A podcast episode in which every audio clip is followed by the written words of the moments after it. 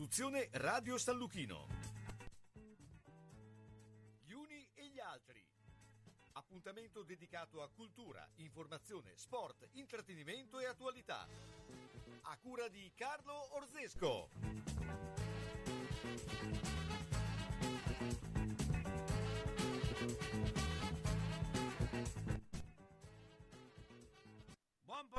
Buon pomeriggio, buon sabato a tutti.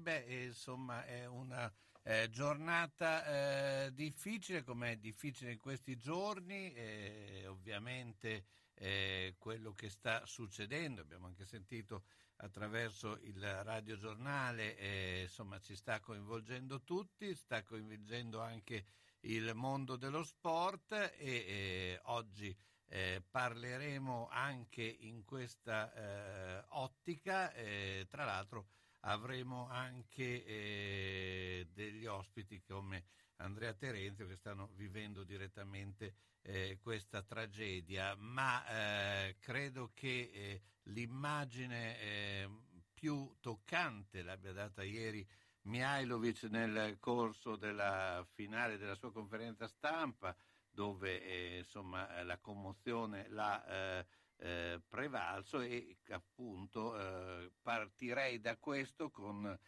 Giorgio Burello che era presente, e nello stesso tempo però non dimentichiamoci che tra un'oretta, perché partirà le partite inizieranno con 5 minuti di ritardo proprio per evidenziare il mondo contro questa mossa della Russia, di Putin in modo particolare come presidente, e però ci sarà la partita, quindi seguiremo anche Salernitana-Bologna. Intanto buongiorno Giorgio. Ciao Carlo, ciao, buongiorno a tutti, ciao. Ecco, appunto io inizierei proprio da quello che insomma ha manifestato che è un po' il sentimento di tutti noi, quello che Mihajlović ieri praticamente ha con commozione insomma ha sottolineato questa situazione di guerra che ormai è conclamata, no? Sì, sentimento di tutti noi, però con la grande differenza tragica, certo. Che lui insomma l'ha vissuta, l'esperienza l'ha vissuta veramente, per cui le sue, diciamo, la sua commozione è probabilmente, è sicuramente anche un sintomo di qualche cosa che è rimasto nella sua testa, nella sua anima, e però ci fa capire come questa situazione sia insostenibile per tutti quanti. Mihajlović insomma è in grado di spiegarci bene che cos'è, insomma sono state immagini molto toccanti. Ecco, veniamo alla partita, perché il Bologna dopo la vittoria con lo Spezia insomma ha ripreso quota, soprattutto ha ritrovato giocatori come Arnautovic, come Schouten, perché Schouten secondo me ha fatto una grandissima partita contro lo Spezia, insomma ha ritrovato delle certezze, no? Ha ritrovato certezze, però sarebbe un gravissimo errore pensare di essere usciti da quella crisi, da quel tunnel in cui si era un po' entrati, perché appunto c'è un'altra partita fondamentale. Si era detto già qualche giorno fa, prima della partita con lo Spezia, Salernitana, sono due tappe che il Bologna non può sbagliare. Bene la partita con lo Spezia, oggi c'è una gara che è altrettanto decisiva per quantomeno rimettere un po' le cose a posto. È evidente che il Bologna ha ritrovato un po' di serenità, un po' di certezze, un po' dei suoi campioni, perché appunto come dicevi tu Carlo, Schouten è sicuramente un giocatore che si sta ritrovando, Arnautovic ha segnato e quindi speriamo possa continuare, però l'errore sarebbe pensare di aver già chiuso tutto ed essere tornata la squadra diciamo bella del girone d'andata. No, oggi è decisivo ancora una volta vincere, anche perché abbiamo visto che c'è stata una svolta nel campionato, dove si stanno verificando risultati abbastanza imprevedibili. Giusto ieri abbiamo visto i pareggi delle due squadre milanesi. Questa tendenza secondo te da che cosa deriva? Deriva da intanto come sempre quando c'è il mercato di mezzo un po' di equilibri cambiano, così l'abbiamo visto secondo me anche in tanti altri campionati, quindi l'inglobare nuovi giocatori o le cessioni o un cambio in qualche modo anche di prospettiva cambia anche un po' di risultati, e poi mi pare che ci sia proprio un desiderio molto forte da parte di alcune squadre di riemergere o di emergere, e questo porta a risultati magari un po' più inaspettati, pareggi anche magari non necessariamente belli, estetici, ma comunque di valore per una classifica. Quindi anche questo discorso deve riguardare il Bologna, perché non è un campionato finito, ma è un campionato che può riservare sorprese, e dove sì, c'è una grande tranquillità nella classifica del Bologna, però bisogna fare attenzione perché altri scivoloni rischiano insomma di metterti un po' più di pepe, un po' più di pressione. Certo. Quindi, insomma, è bene chiudere la pratica con questa partita. Anche perché proprio oggi la Salernitana è piena di amici, ex amici, non so come definirli, però insomma Sabatini aveva iniziato il campionato col Bologna e adesso ha costruito la Salernitana di gennaio. Verdi è stato per un lungo periodo un giocatore che a Bologna ha fatto la differenza.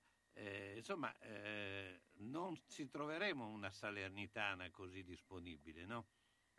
Assolutamente, anzi sarà una Salernitana più che agguerrita, con mi viene da dire anche un Sabatini in più che ha il desiderio forse di un po' di rivalsa, o comunque di dimostrare che la squadra che ora gestisce un po' è in grado di essere competitiva, e non ultimo Verdi, che insomma sappiamo, ci ricordiamo tutti poi come andò quella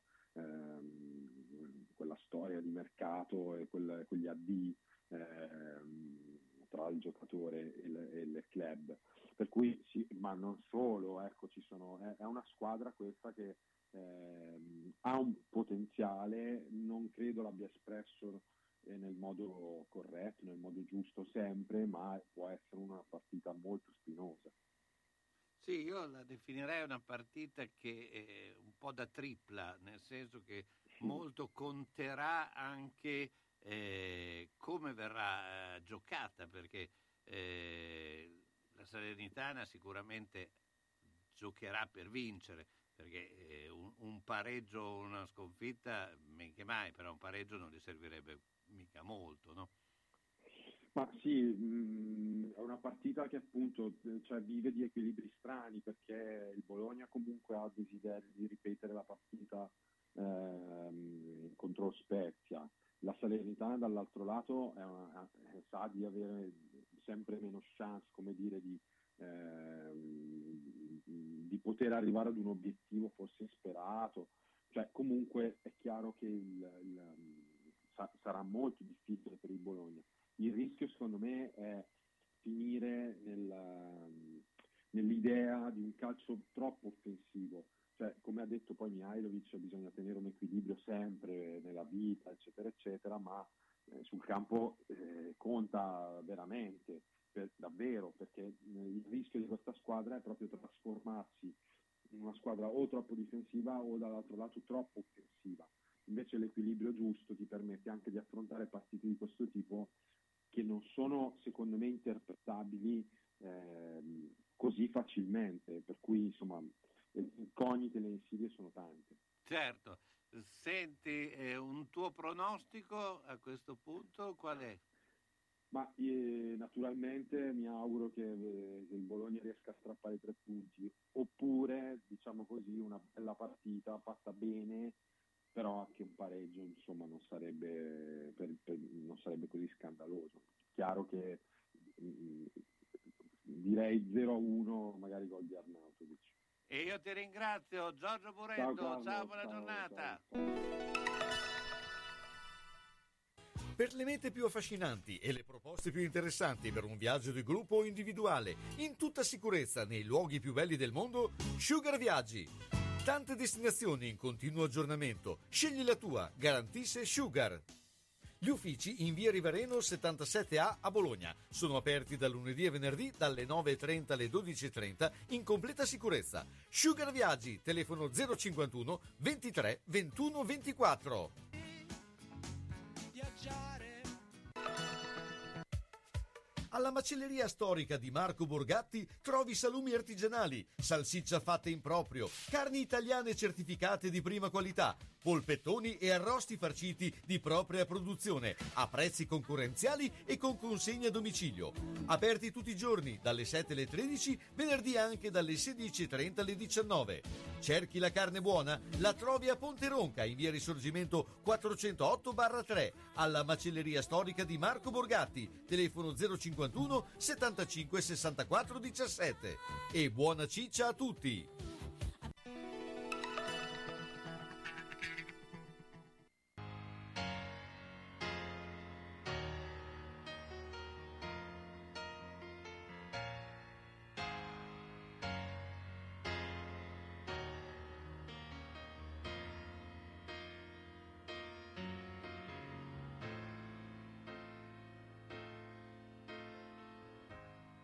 Victims we know so well, they shine in your eyes when they kiss and tell.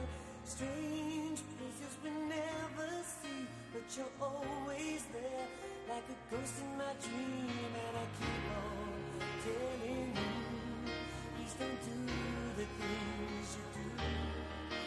When you do those things, pull my puppet strings, have the strangest fun for you. We love and we never tell what places our hearts in the wishing well. Love leads us into the stream, and it's sink or swim, like it's always been. And I keep on loving you, it's the only thing to do. When the angel sings, there are greater things, can I give them all to you?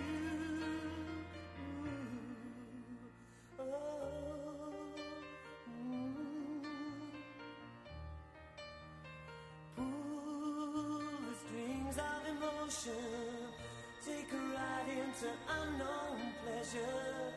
Feel like a child on a dark night, wishing there was some kind of heaven. I could be warm with you smiling. Put out your hand for a while. The victims, we know them so well, so well.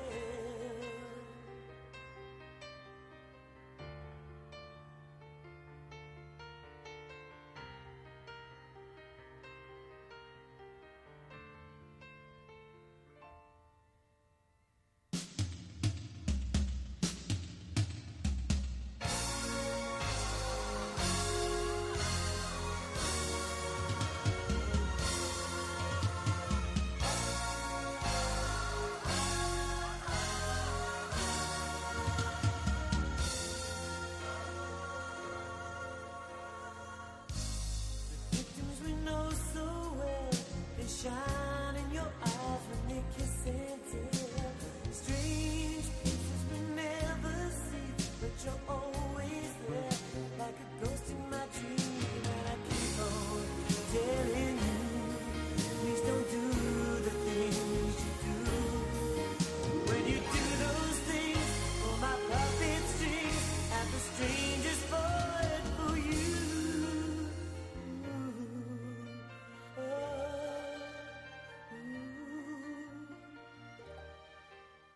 Team Culture Club. Andiamo invece a fare un po' l'analisi, come di consueto, di tutto quello che succede nel mondo calcistico con Salvatore Lo Presti. Tanto ciao Salvatore, buongiorno. Buongiorno a te e a tutti i radioascoltatori. Ovviamente in primo piano c'è la problematica della guerra che insomma sta sempre più preoccupando e ci sono già molti segnali. La prima è stato già di cambiare la sede della finale della Champions League. La Champions League, certo. E poi la Polonia adesso è ultima, ha detto che si rifiuta di giocare la partita contro la Russia. Sono tutti segnali. Tu come li definisci? Ma, sì, i segnali sono stati pronti. Il mondo dello sport ha reagito con grande energia per quanto riguarda le proprie facoltà per dare un segnale importante. Innanzitutto togliere alla Russia, nazione in guerra, tutti gli eventi internazionali di un certo livello, soprattutto la Coppa dei Campioni, che dà un grande rilievo e che avrà un costo pesante anche per l'UEFA e per il calcio europeo, perché uno degli sponsor è proprio quella Gazprom, che è la società che fornisce il gas a mezza Europa, che è di vicina a Putin. E poi l'immagine, il ritorno d'immagine della finale di Champions League è estremamente importante.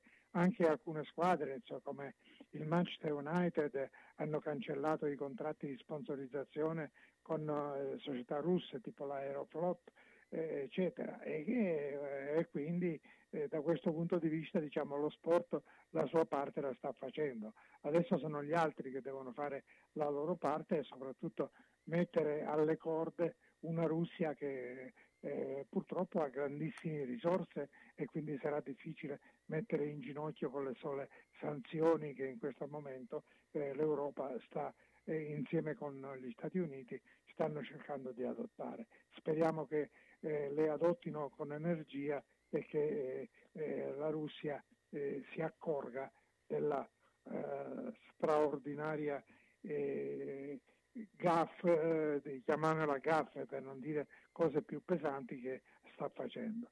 Certo. Senti, invece ci sono segnali, lo vediamo anche a livello di campionato, dove le squadre di prima fascia stanno iniziando a fare delle rallentamenti anche abbastanza imprevisti. Abbiamo visto ieri le due milanesi, abbiamo visto il Napoli. Cosa sta succedendo? Stanno giocando tutti per la Juventus, sì. Perché se la Juventus oggi pomeriggio vince a Empoli va a 7 punti dalle prime in classifica, perché diventa una distanza teoricamente colmabile, anche se questa Juventus non è che dia garanzie maggiori rispetto a Inter e Milan, tutt'altro. Però nel calcio succedono cose anche strane. Piuttosto la cosa più importante mi pare che 3 grandi società si stanno ribellando al VAR. Sì. Prima c'era stata l'Atalanta, poi c'è stata adesso c'è stato il Milan, poi c'era stata anche la Roma, mi pare. Certo. Quindi 3 grossi allenatori o direttori sportivi che si attaccano in maniera frontale l'utilizzazione del VAR. Non sono le solite lamentele di chi perde e che si attacca agli errori arbitrali. Qui in questo momento l'utilizzazione del VAR non è più molto coerente, non è più. Io l'avevo sempre accolto con diffidenza, anche se mi sono reso conto poi che qualche errore riesce ad evitarlo, anche errori importanti, soprattutto sul piano del fuorigioco e di qualche fallo in area. Però se poi il pericolo è sempre quello che le telecamere inquadrano ognuna una realtà diversa. Se sbagli anche in buona fede a scegliere la telecamera, finisci col non riuscire ad apportare quel principio di correzione dell'errore per cui è stato creato e attuato. Qui i responsabili dell'operazione dovrebbero studiare un po' meglio l'applicazione, magari lasciare minor margine ai criteri interpretativi e fissare con maggior rigidità l'intervento sull'errore evidente. Certo, infatti questo era un po' il problema. Il problema è sempre quello.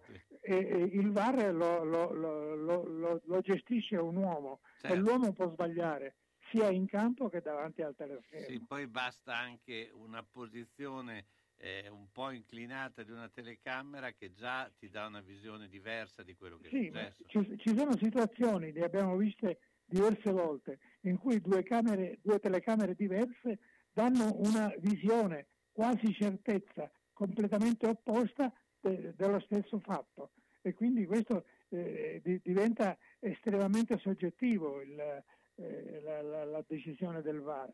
La gente che non lo vuol capire, certo. La gente crede, è ancora imbottita di prediche che hanno fatto una grande campagna decine di anni fa alla cosiddetta moviola in campo, ma la moviola in campo non dà certezze, può dare certezze probabilmente solo sul fuorigioco, ma finché il fuorigioco è codificato in questo modo, il fuorigioco di centimetri è davvero una cosa assurda. Certo, decisamente.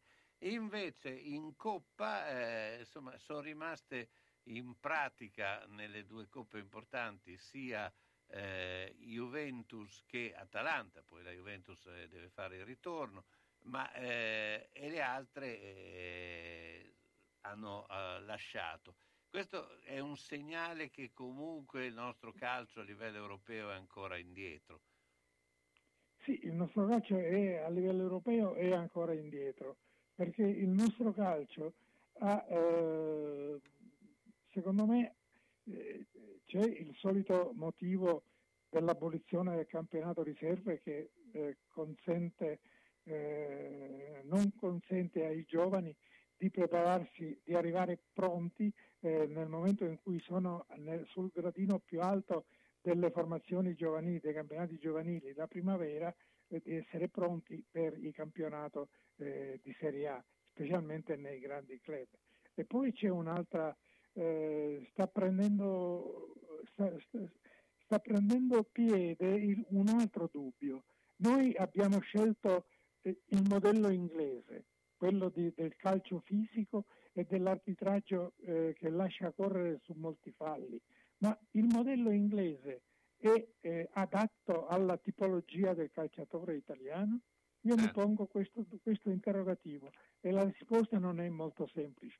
Molti allenatori di livello in Italia preferiscono questo modello inglese, ma poi i risultati mi sembra che non tornino, e allora probabilmente ci sarà da fare uno studio, una riflessione approfondita per vedere se è il modello inglese quello che favorisce la nostra scuola calcistica, la scuola calcistica dei calciatori, dei giovani calciatori italiani che crescendo non si snaturano, possono migliorare e crescere ma non snaturarsi e arrivare ai vertici fornendo il massimo rendimento. Io ho dei dubbi. Senti, tra poco, più di mezz'ora, inizierà Salernitana-Bologna, una partita che ha diversi significati, e poi insomma ci sono vari intrecci, tra cui anche quello di Verdi che dopo la parentesi di Torino, insomma, a Salerno ha fatto un inizio abbastanza buono. Ecco, come vedi la partita? La partita è abbastanza difficile per il Bologna, ma il Bologna lo vedo in crescita comunque, è stato estremamente aggressivo e soprattutto più concreto in fase da gol, si è ritrovato Arnautovic, si stanno con Orsolini e Barro ai fianchi, il centrocampo sta crescendo e quindi c'è da vedere se la squadra, Mihajlović è riuscito a dare un maggiore equilibrio e un maggior peso offensivo alla squadra. La Salernitana sta crescendo anch'essa con gli innesti del gran numero di giocatori acquistati nel mercato di riparazione e con la valorizzazione di alcuni dei giocatori che già aveva.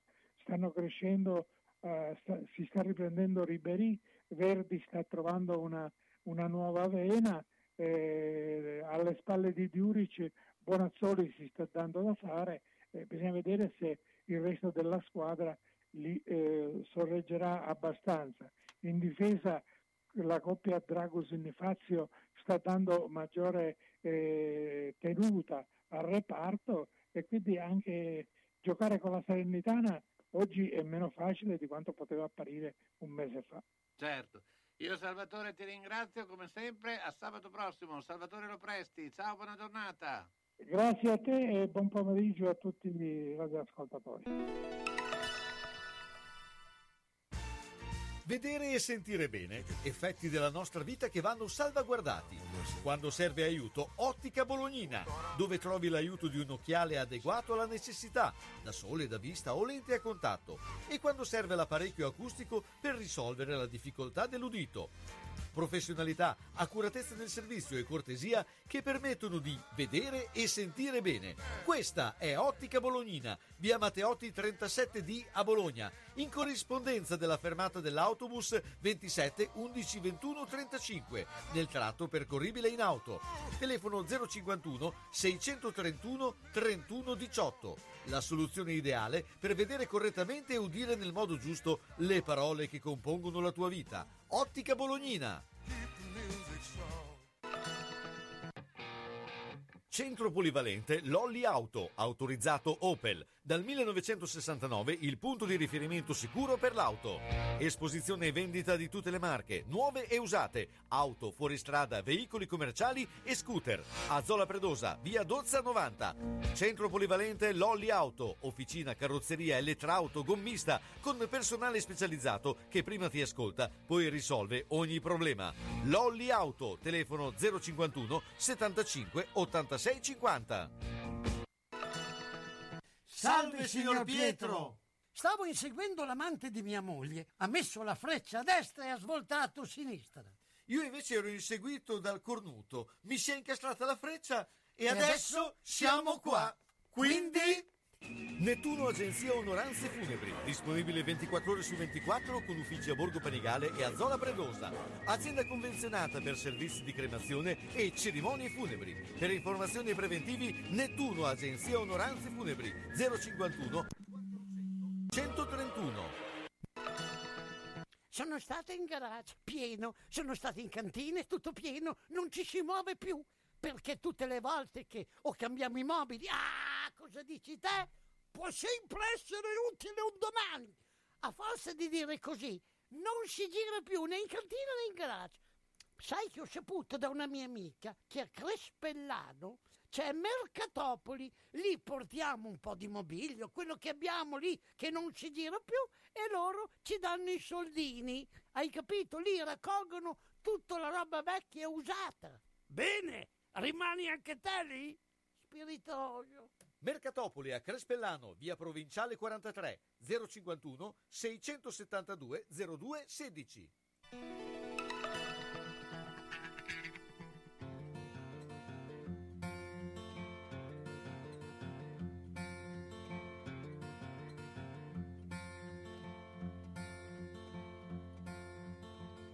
Seconda stella a destra. Questo è il cammino, e poi dritto fino al mattino. Poi la strada la trovi da te, porta all'isola che non c'è. Forse questo ti sembrerà strano, ma la ragione ti ha un po' preso la mano ed ora sei quasi convinto che non può esistere un'isola che non c'è. E a pensarci, che pazzia, è una favola, è solo fantasia. E chi è saggio, chi è maturo lo sa, non può esistere nella realtà. Son d'accordo con voi, non esiste una terra dove non ci sono santi né eroi. E se non ci sono ladri, se non c'è mai la guerra, forse è proprio l'isola che non c'è, che non c'è. E non è un'invenzione e neanche un gioco di parole. Se ci credi ti basta, perché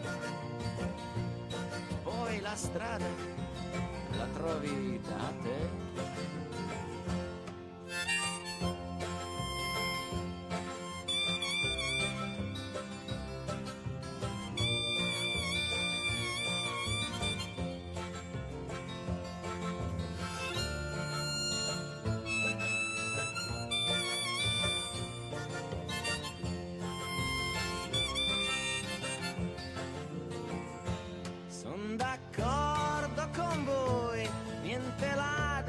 Gendarmi, ma che razza di isola è?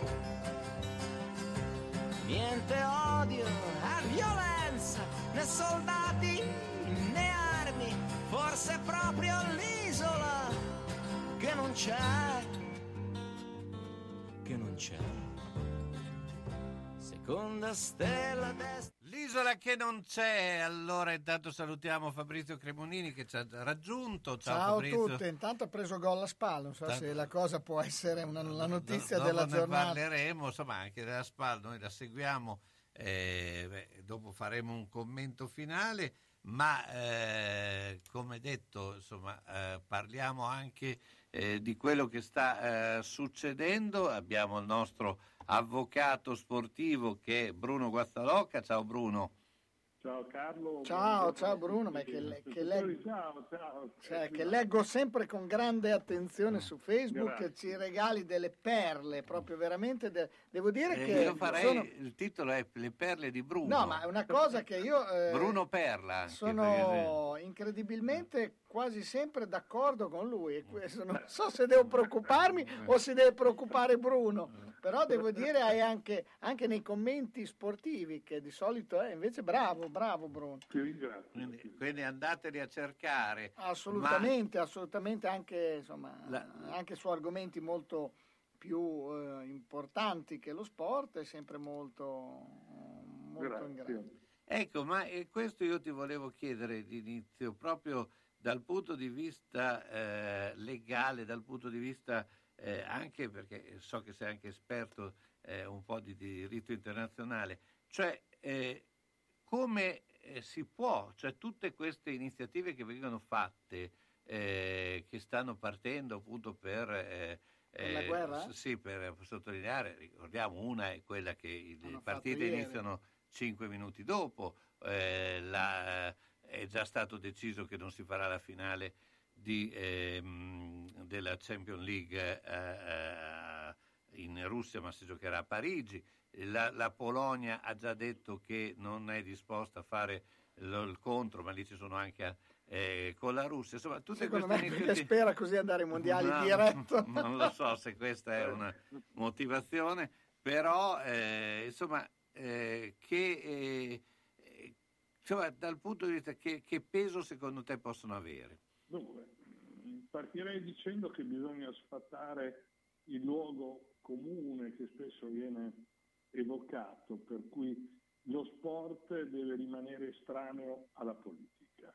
È ovvio che deve rimanere estraneo alla politica partitica, cioè quella delle dispute quotidiane, ma sicuramente sulle grandi tematiche, e la guerra in me è proprio una di queste, forse è la più emblematica, lo sport a mio avviso deve prendere una posizione. E deve prendere una posizione perché lo sport è comunque in grado di veicolare dei messaggi molto forti. Vado moltissimo indietro nel tempo, Olimpiadi di Città del Messico 1968. La protesta dei due 400 metristi, Carlos Quindi col guanto nero. Carlos guanto Smith, nero. Che poi ci rimese di più di tutti l'australiano che era nel... Ci arrivo, e l'australiano Norman, che dei tre fu quello che effettivamente poi ha subito le maggiori sanzioni, perché uno dei due americani, mi pare Carlos, aveva dimenticato uno dei guanti e in qualche maniera l'australiano glielo... riuscì a recuperarglielo e dei tre fu poi quello che nella vita maggiormente si batté per i diritti di ciascuno contro l'apartheid, contro le differenziazioni per razza, eccetera. Ed è quello che ha subito maggiormente le sanzioni. Ma quello che secondo me è significativo è che nella battaglia per l'uguaglianza razziale negli Stati Uniti, quel momento appunto risalente, eccetera, costituisce però, se ci pensate bene, uno dei punti basilari, e non soltanto per chi è amante dello sport, nel caso di specie dell'atletica leggera, nella visione collettiva, nell'immaginario collettivo, quella protesta è diventata uno dei maggiori simboli della lotta, che allora era molto forte e sentita, degli atleti di colore per vedere riconosciuti determinati diritti che in quel momento invece non erano certamente loro consentiti. Era anche il periodo in cui Cassius Clay divenne Mohamed Ali, in cui Lewis Sindor divenne Karim Abdul-Jabbar, tanti altri atleti di colore presero dei nomi aderendo alla religione musulmana che ironicamente, vedete come i tempi cambiano, in quel momento appariva la più libertaria, appariva quella che dava a ciascuno la possibilità di esprimersi al di là della razza, dell'appunto della religione, eccetera. Poi tante cose sono cambiate. Ma utilizzavo questo esempio per dire appunto che lo sport può veicolare dei messaggi anche particolarmente forti. Ora, quali messaggi possono essere mandati nei confronti di una potenza, lo dicevate prima Carlo, che in parte è impermeabile poi in realtà a quelle che possono essere le risposte sanzionatorie anche extrasportive. La Russia è ricca, non sono ricchi i russi mediamente, ma la Russia è una nazione estremamente ricca. Lo sport deve darsi da fare, deve lanciare dei messaggi forti. Lo sport deve anche convincere gli atleti russi che non stanno dalla parte di Putin, per dirla in termini molto, molto faciloni, ma in qualche maniera per dirla come va detta, gli atleti russi che non credono nella bontà dell'invasione russa dell'Ucraina. Poi lasciamo stare che dietro, perché è ovvio che ogni guerra si porta dietro delle problematiche che poi seguendole si torna sempre indietro, però di fatto la Russia ha deciso di provare ad invadere l'Ucraina. Bene, io credo che anche da parte degli atleti russi che non credono in questa mossa, lo so, a loro rischio e pericolo. Certo, però alcuni si sono già mossi, alcuni sì, si sono già mossi diversi. Sì, ho visto, infatti credo che questo sia effettivamente il punto più forte nei confronti della protesta antirussa, e che gli atleti prendano una forte posizione al di là di quelle che sono le istituzioni, perché certo che dalle istituzioni mi aspetto che la finale di Champions cambi sede, mi aspetto che un'eventuale partita con la Russia si decida di non giocarla, con tutti i rischi e pericoli che anche una scelta del genere, badate, si porta dietro. Qui potremmo fare riferimento alla nazionale di tennis famosa, no? Coppa Davis in Cile, dove si decise di giocare, ma si decise di giocare non con l'approvazione, approvando quello che in quel momento era il regime cileno, ma si decise di giocare però puntualizzando quotidianamente da parte, allora ricordo, di Panatta soprattutto, perché è sempre stato poi una persona... si giocò anche con la maglia rossa, se ti ricordi. Il primo set del doppio. No, ma infatti cito questi esempi, ahimè un po' risalenti, perché poi lo sport, diciamocelo francamente, col proseguo ha adottato invece quella frase che dicevo prima, che secondo me è un po' di comodo: la politica non deve entrare nello sport. Ma no, ci deve entrare nella misura in cui, ripeto, non è la politica di Renzi piuttosto che Salvini, per fare un esempio anche qui banale, ma la politica alta, quella che in qualche maniera decide i destini del mondo, eccetera, non può vedere lo sport indifferente. E d'altra parte l'apartheid che è stato con il Sudafrica, che ci ha accompagnato praticamente in tutta l'infanzia, anzi e oltre, perché chi alla mia età lo sa bene, è stata un elemento decisivo anche nel cambio della mentalità del Sudafrica. Certo.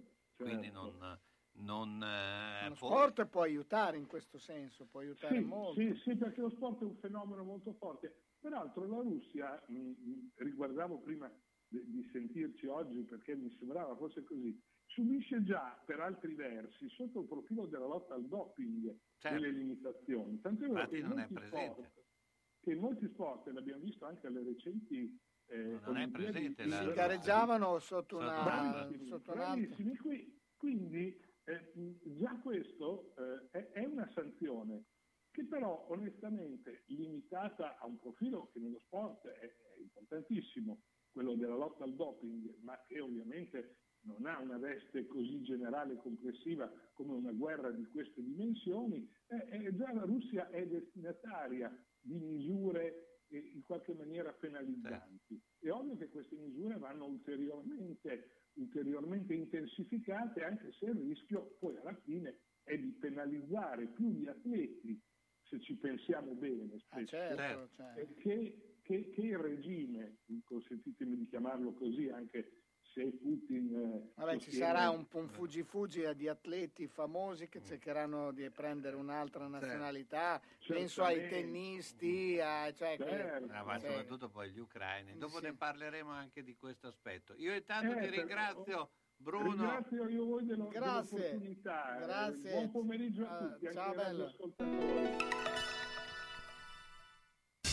100 assistenza autorizzata Singer, via Ettore Bidone 11C, zona Andrea Costa, telefono 43 50 33. Volete riparare la vostra macchina per cucire Singer o qualsiasi altra marca? Centro assistenza Singer, via Ettore Bidone 11C, zona Andrea Costa, 43 50 33. Dal lunedì al venerdì, centro assistenza Singer, via Ettore Bidone 11C. L'unico autorizzato Singer. Non fidarti delle imitazioni. Vai in via Ettore Bidone. Lì ci sono i buoni. Fino dai tempi dei garibaldini, Forno Tubertini. Ah, ma lì ci andava anche Garibaldi che mangiava le rosette.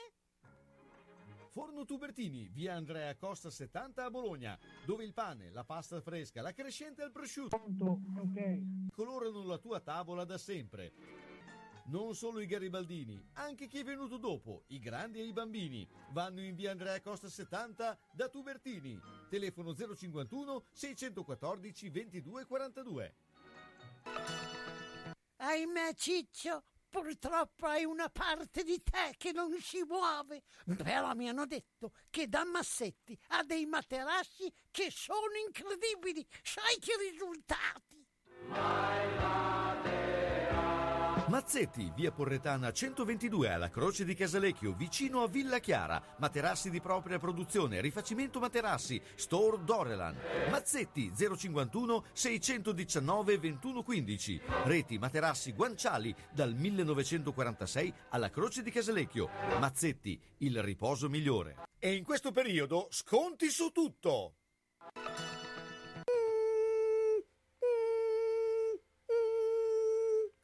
Ma cos'è? Sono le zanzare che piangono, non passano brisa. Uno solo è Melotti, il Melo. Serramenti, infissi, finestre in PVC, porte blindate e i ladri stanno fuori. Via Emile Ponente 252 Quinto, telefono 31 09 44. Sono in tanti? Uno solo è il Melo. Melotti!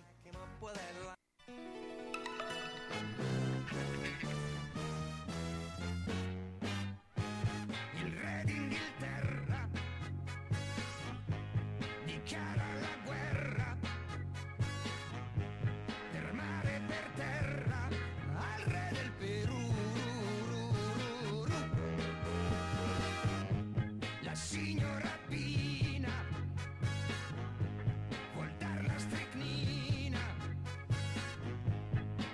sua vicina dal piano di su, su, su, su, su. Ma non ci sarà mai modo di stare in pace senza guerra a destra, guerra a sinistra. La guerra è bella ma scomoda, di sé non so chi. Hey! Il re d'Inghilterra dichiara la guerra per mare e per terra al re del Perù. E non lo salutava più. Hey! Come il-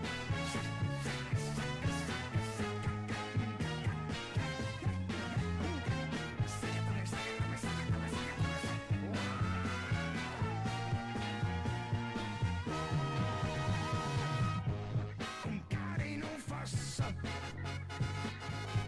faceva una rissa con un gatto russo per un suo ragù, gu, gu, gu, gu. Hey! Un capostazione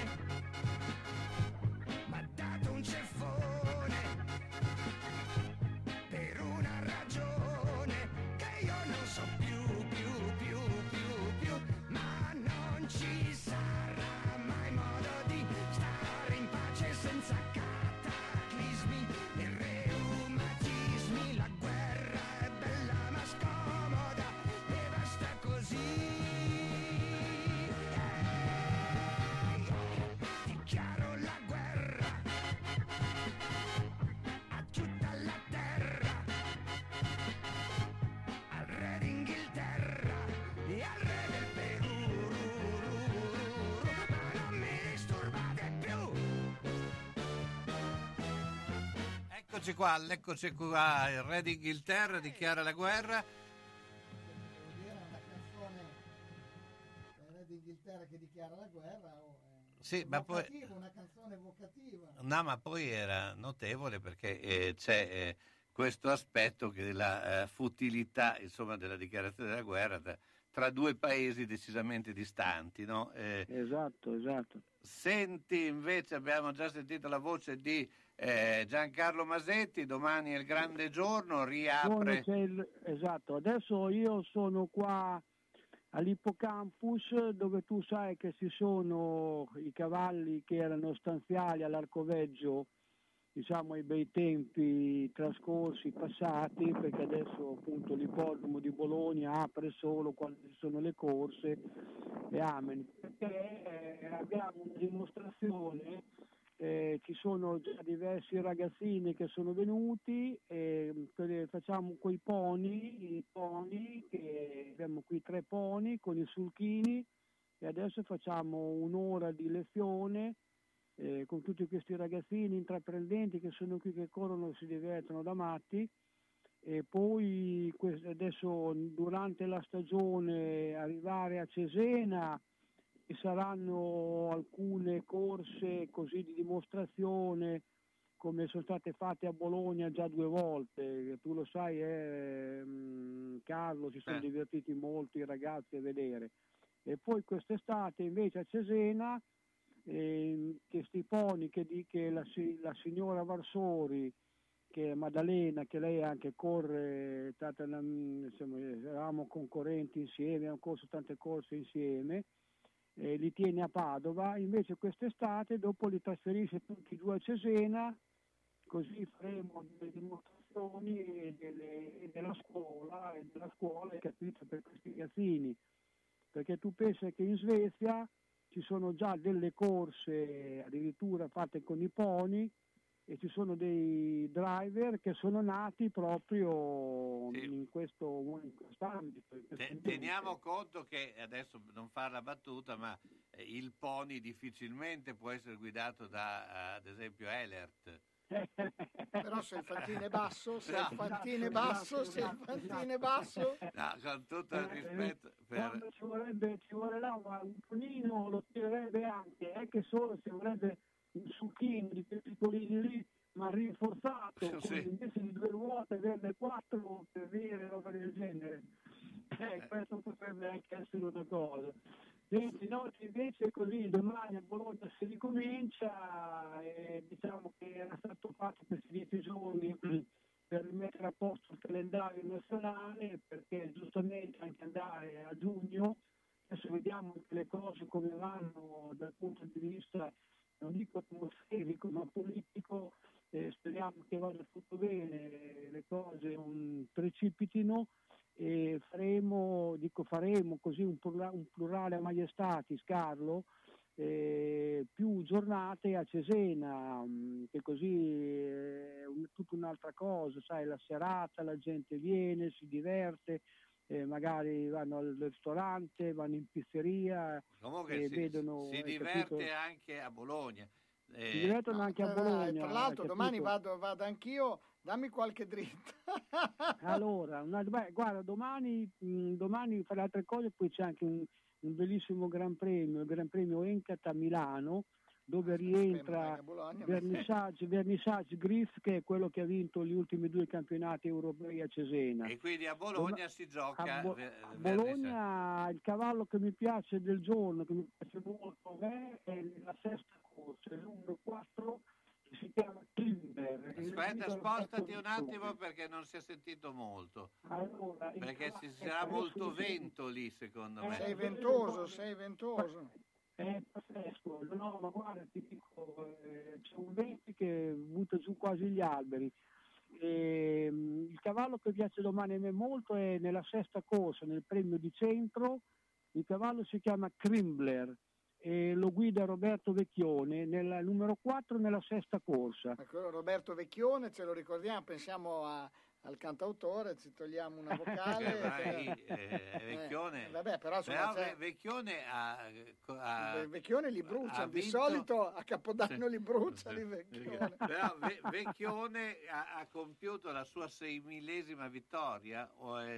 Vecchione adesso secondo me in Italia ce ne sono 5 di guidatori, e Vecchione se non è primo e secondo, Gocciadoro, Bellei, Dinardo, Roberto, e poi basta, diciamo così, come la creme, chiamiamola la creme. Il povero Andreghetti adesso doveva rientrare, però ancora non sta troppo bene, una cosa e l'altra. A Roma sì, ci sono dei bravi ragazzi come a Napoli, però quando è tolto Dinardo da là, tutta gente che non si muove, rimangono sulla piazza, quindi fanno i reucci delle piazze, ma quando c'è da andare intorno a girare, andare a combattere con tutti questi grossi calibri, si muovono poco, hai capito? Certo. E invece Robby è uno che poi Roberto è già anni che sta di base a Bologna, certo. Però adesso ancora di più, perché tu sai che Ehlert non è più in Toscana, ma è venuto qui a Bologna da Rosso Mandelli. È venuto lì...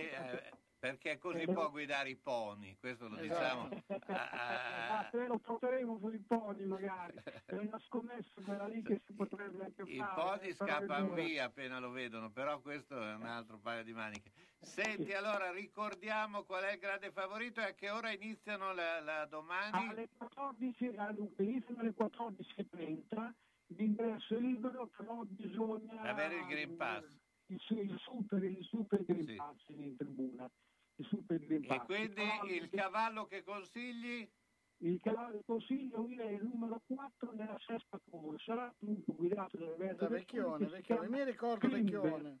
Si chiama Klinder. Bene. E se qualcuno si vuole un attimo guardare di fuori, c'è Vernissage Griff che rientra, ma se anche non è proprio quello dell'anno scorso, lui domani vince il Gran Premio Encat.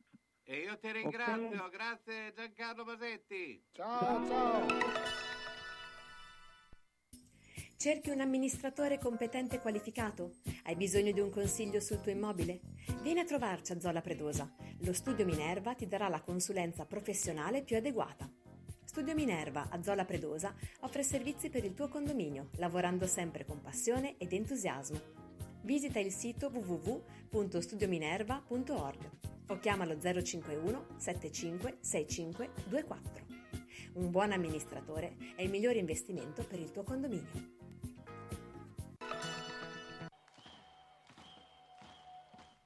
Se la squadra del tuo cuore ha perso, consolati con le crescentine quadrelle di mamma Rina. Se ha pareggiato o vinto, festeggia con i fritti, gli affettati formaggi da mamma Rina. Aperto tutte le sere tranne il mercoledì. Aperti la domenica e festivi a mezzogiorno. Da mamma Rina 3 grandi schermi per seguire i campionati di A e di B, di tutte le coppe e altri sport. Baita mamma Rina, via Risorgimento 53, Riale di Zola Predosa. Et capeu carot! Bologna, Bologna, Bologna campione. Stai andando forte, apri tutte le porte. Lascia pure che aprono le porte, noi li chiudiamo. Siamo quelli di Meda Infissi a Villanova. Vi proponiamo porte interne e blindate, infissi in alluminio e PVC, cancelli di sicurezza e ancora tapparelle e zanzariere, con materiali di nuova generazione e con stili interessanti per la tua casa. Meda propone anche strutture su misura e box ufficio, ed è possibile verificare come utilizzare le detrazioni in essere. Insomma, per la sicurezza e per gli infissi, Meda Infissi a Villanova di Castenaso. Chiama anche per un sopralluogo gratuito lo 051 78 14 90. Lascia pur che aprano le porte. Meda te le chiude con la massima sicurezza. Apri tutte le porte. Sono stato in garage, pieno. Sono stato in cantine, tutto pieno. Non ci si muove più, perché tutte le volte che o cambiamo i mobili, cosa dici te? Può sempre essere utile un domani. A forza di dire così, non si gira più né in cantina né in garage. Sai che ho saputo da una mia amica che a Crespellano c'è Mercatopoli, lì portiamo un po' di mobilio, quello che abbiamo lì che non si gira più, e loro ci danno i soldini. Hai capito? Lì raccolgono tutta la roba vecchia e usata. Bene, rimani anche te lì? Spiritoso. Mercatopoli a Crespellano, via Provinciale 43, 051 670 16. E ben, guarda la mia casa. Devo rifare tutto, l'impianto elettrico, quello idraulico, devo aggiustare i muri e imbiancarli, e non posso farlo da solo, devo rivolgermi a un'azienda seria e onesta. Ma perché ti preoccupi? C'è Ciaccio Casa, pensano a tutto loro, dalle pratiche amministrative alla gestione del cantiere, risolvendo tutti i problemi del tuo appartamento, del tuo ufficio, del luogo dove necessita la loro attività. Con Ciaccio non ci sono problemi, e se ci sono te li risolve. Ciaccio Casa, telefono 051 615 1301. Ma perché non ci ho pensato prima? San Luchino Notizie.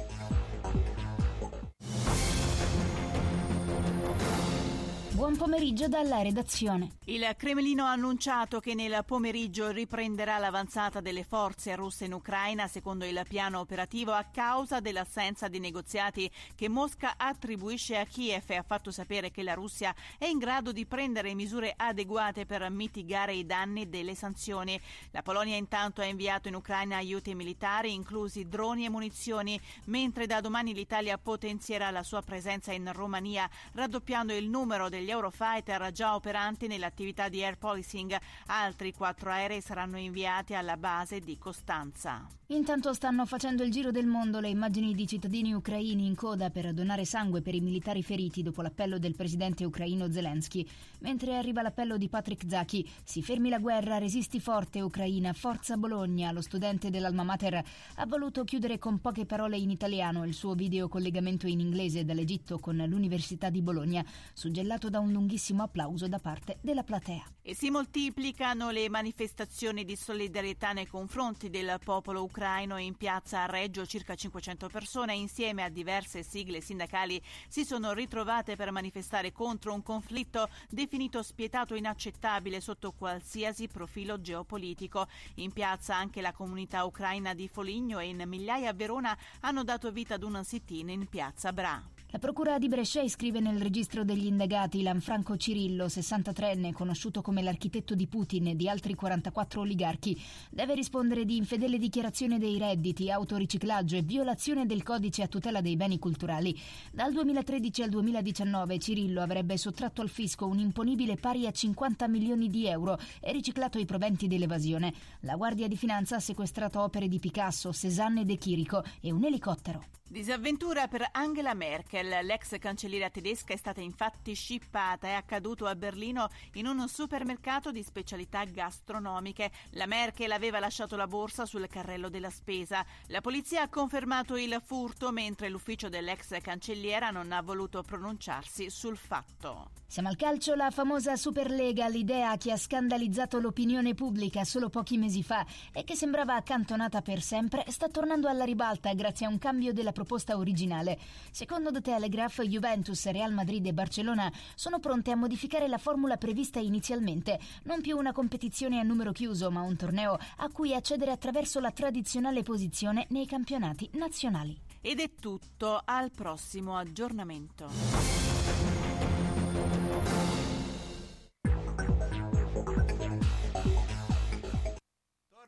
Torniamo in studio, Fabrizio, andiamo a parlare, visto che proprio adesso c'è questa notizia a livello di calcio internazionale. Noi abbiamo Simone Beltrambini di calcioline.com che come sempre ci conduce nel mondo del mercato calcistico, ma anche di tutto quello che sta succedendo. Quindi Simone, come non so se hai sentito questa notizia, ci sei? Sì, assolutamente Carlo, buongiorno a tutti. Ecco, cioè, rispolverare quindi la Superlega, insomma le grandi squadre non hanno abbandonato, le grandi società, questo progetto, no? Ed era anche pensabile che fosse così. Sì, assolutamente Carlo, ti devo dire che in realtà i proponenti questa idea, questa Superlega, non si sono mai completamente tirati indietro, hanno ovviamente chiuso una porta, visto quanto si era verificato negli scorsi mesi, però la verità è che il calcio internazionale sta attraversando dei momenti molto complessi a livello economico ovviamente, e quindi le grandi società che sono particolarmente indebitate stanno tentando, se così possiamo dire, di costituire un qualcosa che permetta loro di ottenere ulteriori introiti oltre quelli che già hanno in questo periodo. Chiaramente c'è un conflitto aperto con Seferin per quello che riguarda questa situazione.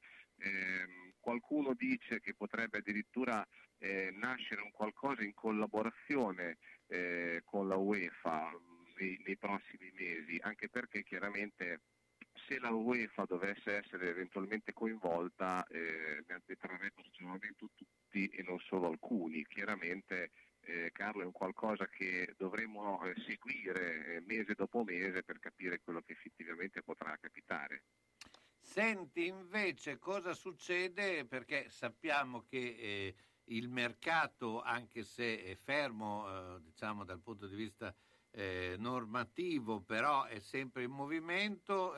Si sa che anche il Bologna sta guardandosi attorno e ci sono già dei nomi, no, che sembrano interessanti. Sì, assolutamente, diciamo che come ci hai dato, c'è Fabrizio che li sta già segnando tutti e li sta già cercando. Sì, sto guardando. Benissimo. Esatto, sto cercando di valutare come sono realmente, eccetera. Beh, qualcuno probabilmente già lo conosci, perché uno dei giocatori seguiti è Mattia Caldara. Per il discorso della difesa, il difensore centrale che quest'anno a Venezia si sta non dico tornato ai livelli dell'Atalanta, però insomma si è un po' ripreso, soprattutto non si fa male. Quella è una cosa importante, perché il giocatore appunto viveva di periodi difficili appunto per colpa degli infortuni. Quest'anno ha dimostrato continuità da questo punto di vista. È singolare il fatto che si parli di un suo ritorno, perché comunque non ci dimentichiamo, al Venezia in prestito, ma al Venezia avrebbe un diritto di riscatto che probabilmente non farà valere per motivi economici, e quindi Caldara rientrerà al Milan. Ma al Milan, nonostante ci sia questo ragazzo che sta dando dei buoni segnali, continua a cercare difensori centrali all'estero, e questo un pochino possiamo dire ci stupisce. Ecco perché il Bologna se ne starebbe interessato, visto che il difensore centrale è un ruolo che a Bologna quanto manca è un po' scarso in questa zona del campo, e Caldara rientra appunto nelle idee di Bigon. Almeno queste sono le notizie che arriverebbero da Milano. Inoltre per l'estate sembra che il Bologna sia molto vicino, e lo era già stato a gennaio, a Ghoulam che andrà in scadenza a giugno con il Napoli, il terzino sinistro, 31 anni, grande però esperienza sia a livello nazionale che internazionale. Ma non è male, Ghoulam non è male, secondo me Bologna può fare bene, sì, un nome un interessante. Un giocatore a parametro zero farebbe comodo ovviamente. Sì, è vero. Non è... Ecco. Poi c'era questo del Perugia, questo di Luca. E poi c'è De Luca, bravissimo. Com'è? Del Perugia. Guarda, viene considerato come una sorta di alter ego di Luca, due giocatori simili a livello strutturale. Sono anche dal cognome similare, È vero, hai ragione. E di proprietà della Sampdoria, in questa stagione in prestito a Perugia, come dicevamo, sta facendo bene perché. Sì, ma per quali motivi? Secondo sì. Per quale motivo la Sampdoria, che è proprietaria, se ne dovrebbe privare quando difficilmente uno come Quagliarella quest'altr'anno sarebbe. Cioè, se è buono per il Bologna, non vedo perché non lo sia per la Sampdoria. La mia domanda. Forse sarà puerile, però. No, il concetto, sai qual è, Carlo? È che la Sampdoria ha una problematica societaria in questo momento che comunque è agli occhi di tutti. Sappiamo bene che il presidente Lanna ha anche confermato che ci sono trattative per la vendita della società, che quindi sta guardando probabilmente avanti, e c'è anche il caso che dei giocatori che ci sono adesso nella rosa, o comunque di proprietà della Sampdoria, seppur in prestito, potranno esserci poi delle scelte che porteranno ad alcune cessioni comunque. E De Luca, avendo già fatto un anno al Perugia, e non ci dimentichiamo è un ragazzo di 23 anni, non è proprio ancora di primo pelo, questo è un ragazzo che ha già giocato abbastanza, forse la Sampdoria potrebbe decidere di cederlo per incassare qualche milione, quindi questa è l'ipotesi ovviamente, poi dovremo capire in estate che cosa accadrà effettivamente. Senti, invece nelle coppe europee si è rivista a Napoli il Barcellona che quest'anno era partito piuttosto in sordina, sappiamo anche tutti i problemi economici, ma potrebbe avere rimesso a posto un po' i conti con questa situazione, per cui potrebbe essere una squadra che rivedremo presto ad alto livello? Sì, il Barcellona sta mettendo a posto i conti, se vogliamo, un po' come stanno facendo tutte le grandi squadre, con ricapitalizzazioni, operazioni anche di cessione di alcuni giocatori, calciatori che avevano comunque un peso a livello di contratto importante. Non ci dimentichiamo che a gennaio è partito Coutinho, che è tornato in Premier League, era un giocatore che pesava molto sulle casse del Barcellona. Rimane però l'intenzione da parte del club di rinforzarsi, tornare ad essere la squadra che dominava in Europa e nel mondo qualche anno fa, tanto che il doppio incontro con il Napoli avrebbe aperto anche uno spiraglio per tentare di soffiare agli azzurri Koulibaly, che tornato dalla Coppa d'Africa da vincitore aveva confermato la sua intenzione di rimanere a Napoli, ma siccome il giocatore andrà in scadenza il prossimo anno e il Barcellona sembra pronto a mettere sul piatto 45 milioni di euro, De Laurentiis sappiamo bene che a certi argomenti non è del tutto insensibile, e quindi attenzione, perché Koulibaly potrebbe diventare il nuovo difensore centrale del Barcellona. Peraltro un Barcellona che contro il Napoli, soprattutto la partita di ritorno, ha fatto una partita sontuosa, cioè se gioca così fa presto a tornare sul tetto dell'Europa, perché non ha fatto vedere palle, sembrava veramente il Barcellona di Guardiola. Sì, poi tra l'altro non ci dimentichiamo che non sono stati, a mio avviso, ma penso sia un'idea anche vostra, in grado di rimpiazzare Messi, quindi sono con un Messi in meno e hanno dato segnali di rinascita anche nel gioco, quindi immaginiamoci questa squadra che potrà magari in futuro andare a prendere un nuovo Messi, ecco, a quel punto con De Jong in mezzo al campo che costruisce gioco, eccetera. Insomma, è una squadra che è già impostata bene per il futuro. Certo, assolutamente. Simone, noi ti ringraziamo come sempre. Beh, appuntamento a sabato prossimo. Simone Beltrambini, calcioline.com. Buona giornata. Ciao. Quando anche l'occhio vuole la sua parte, Foto Ottica Tugnoli propone la comodità del vedere con lenti giuste, con montature favolose di produzione italiana, occhiali da sole utili tutto l'anno e la competenza nel consiglio e nella valutazione della tua necessità. Foto Ottica Tugnoli è anche in grado di aiutarti nel ritoccare le foto che nel tempo hanno perso di qualità e nel costruire libri fotografici per ricordare nel tempo le emozioni. Foto Ottica Tugnoli, via Nazionale 112B ad Altedo, telefono 051 87 16 24. Occhio, eh! Autocarrozzeria Losi ripara il veicolo in sole 24 ore. Dal 1961, riferimento per l'auto di ogni marca, da riverniciare, lucidare, con esperienza e professionalità. Autocarrozzeria Losi, via Marconi 109 a Casalecchio, telefono 051 57 13 54, www.autocarrozzerialosi.it. Quando cerchi la tradizione del commercio, Elisa e papà ti aspettano in via Toscana 152F a Bologna. Le colazioni con le paste fresche, il pane che arriva dal forno, i prodotti per fare i dolci in casa e quelli classici da dispensa. Insomma, il bar e la latteria come una volta. La tradizione che prosegue nel tempo. Elisa e papà la portano avanti in via Toscana 152F a Bologna, in San Ruffillo. Telefono 347 89 27 921. La latteria e il bar insieme con le cose che addolciscono la tua giornata. Che bello!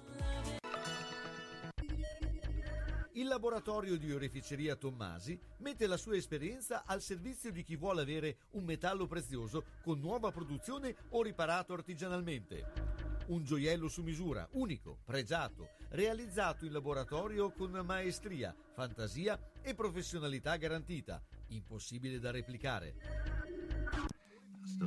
Di Roberto Pasini, piccolo angolo di arte artigianale dove puoi vedere da vicino uno dei mestieri più antichi e affascinanti.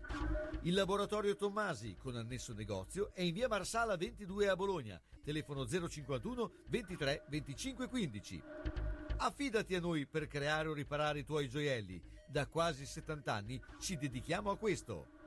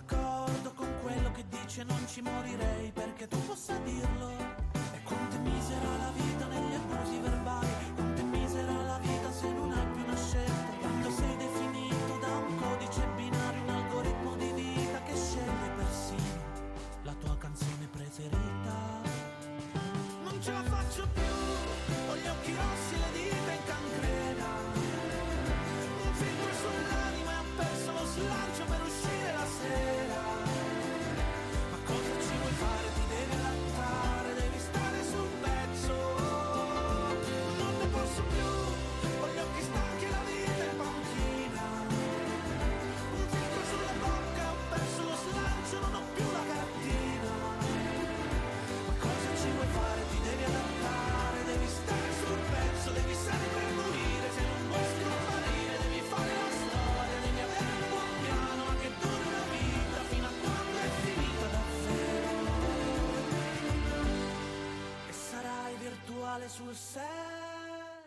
Eccoci qua, allora bravo questo Nicolò Carnesi, Virtuale, beh, un bel brano, insomma c'è stata una grande impresa da parte di Ferrara Basket, non di calcio.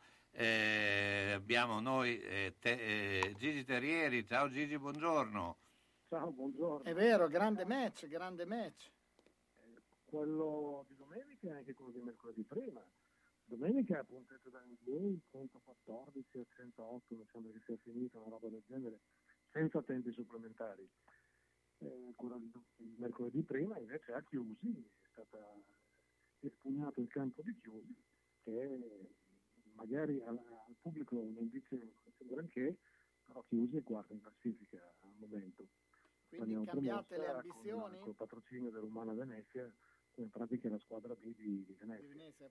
Le ambizioni sono cambiate? Allora, ufficialmente si punta alla promozione, poi dopo è chiaro che non possiamo, se si va in campo per giocare per vincere, poi dopo vincendo sempre vuol dire che sei promosso. Statisticamente sarà difficile. Ma chi è, l'avversario più temibile? Nel nostro girone c'è Scafati, con il quale abbiamo vinto di 2 in casa un paio di settimane fa. C'è Ravenna, c'è Verona, che sono quelle davanti a noi, e Chiusi. Nell'altro girone Udine, Cantù, Torino, sono quelle, Treviglio, sono quelle che dovrebbero arrivare in fondo ai playoff. Quindi teoricamente da incrociare. Ma cosa va sulla prima e poi le altre vanno ai playoff? No, le prime 8 al termine di ogni girone, al termine della fase orologio anche, vanno ai playoff e si incrociano a seconda della classifica con quella dell'altro girone, cioè tutto un incrocio incasinato. Sono 2 tabelloni, ne passa una per ogni tabellone. Sì, giustamente, quindi perché ne vanno giù due. Quinta e ottava di un girone, con seconda, terza, sesta e settima dell'altro. È vero, perché ne vanno giù 2 dalla Serie A1, quindi giustamente... No. Esatto. 2 promossi e 2 retrocessi. Ecco Gigi, volevo chiederti un tuo commento sulla prova dell'Italia con l'Islanda. Perché io l'Islanda 2 o 3 giocatori. Non sapevo neanche che in Islanda tempo l'Islanda giocava a basket. No, ce n'ha 2 o 3 che sono forti. Quello che faceva l'avvocato Porelli in queste situazioni. Pollice e l'indice della mano destra sul naso e poi una gran pernacchia. Bene ma non benissimo. Poi dopo d'accordo che non ci sono giocatori migliori, che non ci sono perché l'Eurolega, che è un ente privato, non concede, cioè in pratica limita l'attività ufficiale delle nazionali e tutto quello che vuoi. Però con tutto il rispetto stiamo parlando dell'Islanda, non della Russia o dell'Eurolega, quindi devi andare là a vincere. Sì, anche ma poi è partita proprio male, cioè ha avuto un approccio sbagliato alla partita. Sai, i professionisti contro i dilettanti. L'Islanda, anche nel calcio, se ricordate, agli europei ha fatto una bella figura. Mandò fuori l'Inghilterra, ma tra l'altro hanno giocato in una palestra veramente che era proprio da altri tempi, per una qualificazione. Esatto, per il tabellone in cristallo e non in legno. Esatto, no. E devo dire che però c'è, per esempio, succedono delle cose strane. Vedi Mannion, che nella Virtus non gioca, è stato comunque uno dei più positivi della nazionale. Quindi non è vero che sta male, almeno. Ma si è ripreso, dai. Si è ripreso per la partita, però. Anche quelle sono le stranezze del basket. Sai, anche perché mi sembra che la Virtus sia un po' costruita male come squadra. Poi ha un giro di piccoli che mi sembra un po' enorme per una squadra che comunque dovrebbe lottare più che altro sotto canestro. Mi sembra abbastanza scoperta nei lunghi e troppo coperta sulle guardie, sui piedi, insomma, sulle parti dietro. Non lo so, fatto e ha risolto in quella maniera. Quindi sì, infatti il bello è che ognuno vede lo sport nella propria maniera, per cui però a me sembra che lì quando tu giochi con una palla solo, avere 5 o 6 che vorrebbero avere tutti la palla di solito fondamentalmente non funziona tutti, chiaro, però dico quando un allenatore vince non è che lo devi mandare via per forza, Sì.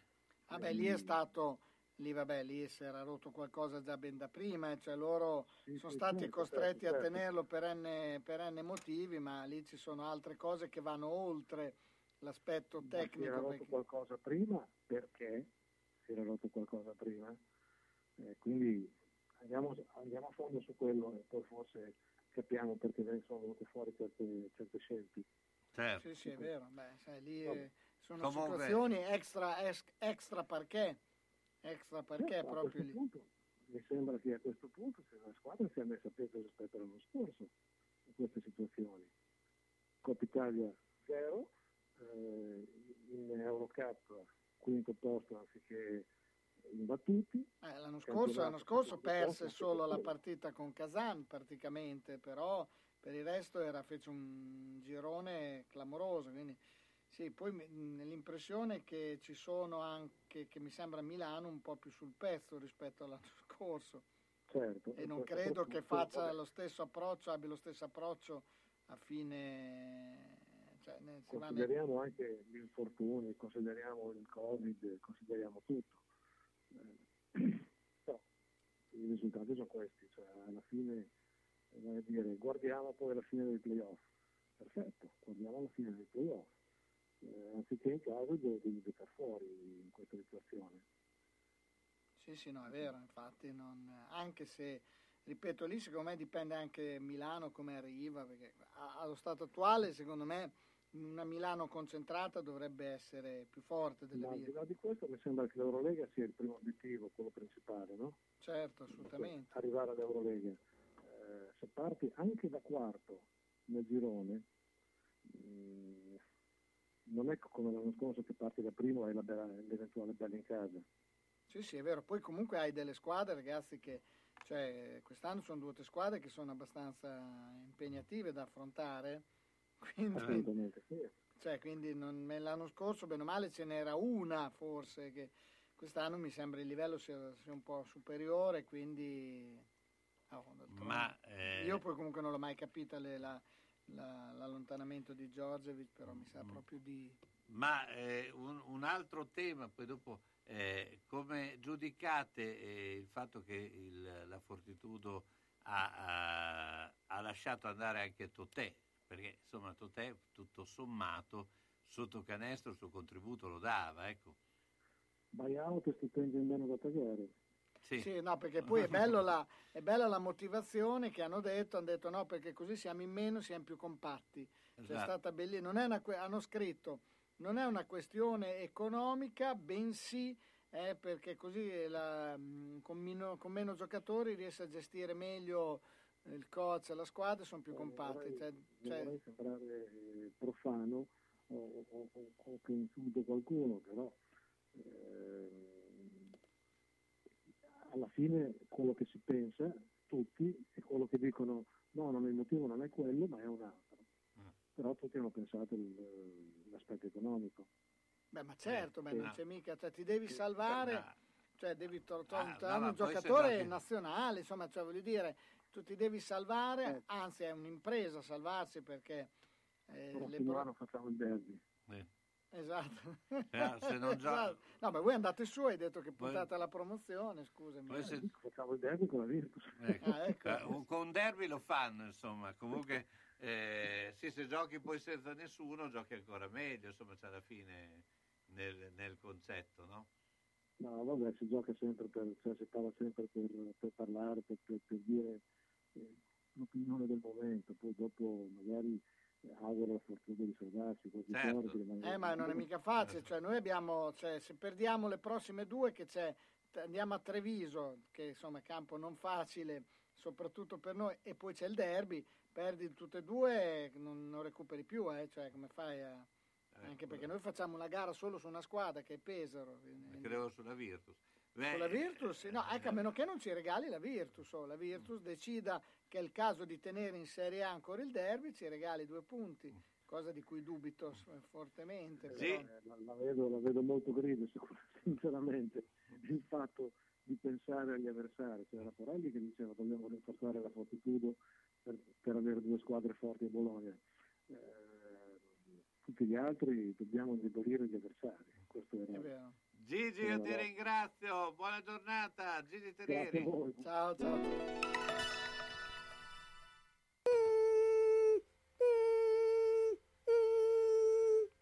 Ma cos'è? Sono le zanzare che piangono, non passano brisa. Uno solo è Melotti, il Melo. Serramenti, infissi, finestre in PVC, porte blindate e i ladri stanno fuori. Via Emile Ponente 252 Quinto, telefono 31 09 44. Sono in tanti? Uno solo è il Melo. Melotti! Ahimè Ciccio, purtroppo hai una parte di te che non si muove. Però mi hanno detto che da Massetti ha dei materassi che sono incredibili. Sai che risultati? Mazzetti, via Porretana 122 alla Croce di Casalecchio, vicino a Villa Chiara. Materassi di propria produzione, rifacimento materassi, store Dorelan. Mazzetti 051 619 2115. Reti, materassi, guanciali dal 1946 alla Croce di Casalecchio. Mazzetti, il riposo migliore. E in questo periodo sconti su tutto.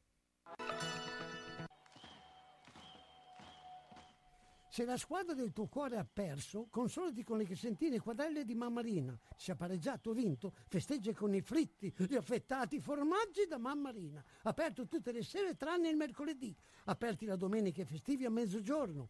Da Mamma Rina 3 grandi schermi per seguire i campionati di A e di B, di tutte le coppe e altri sport. Baita Mamma Rina, via Risorgimento 53, Riale di Zola Predosa. Et capeu carot! Bologna campione. Manini Abbigliamento, nella storia del vestire bene, sia per lui che per lei. Classico, elegante, da cerimonia. A San Lazzaro, in via Iussi 18. Manini Abbigliamento, la classe non è acqua e non si veste. Manini ti veste, e come, e bene. E da Manini ci sono già le nuove collezioni, grandi firme per uomo e donna, dalla taglia 50 alla 58.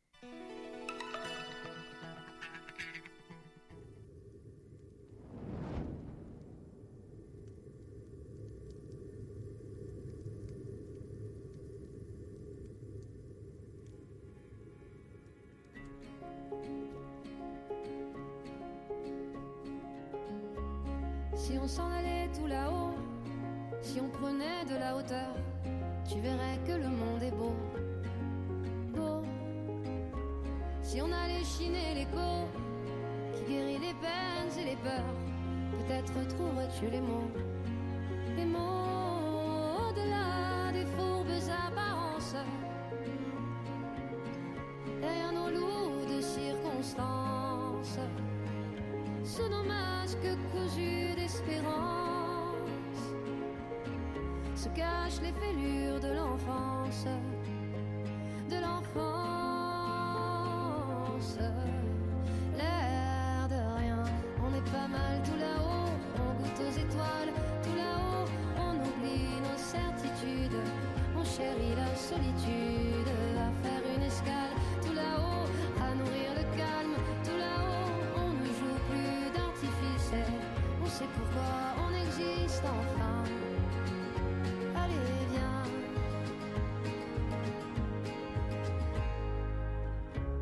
Si on s'en allait tout là-haut, pour mieux s'imprégner des couleurs, saurions-nous faire taire notre ego, oh, à démêler le vrai du faux, à chercher en nous le meilleur, libre comme le cœur des oiseaux, là-haut, au-delà des fausses apparences, dans nos cailloux d'adolescence, sous nos masques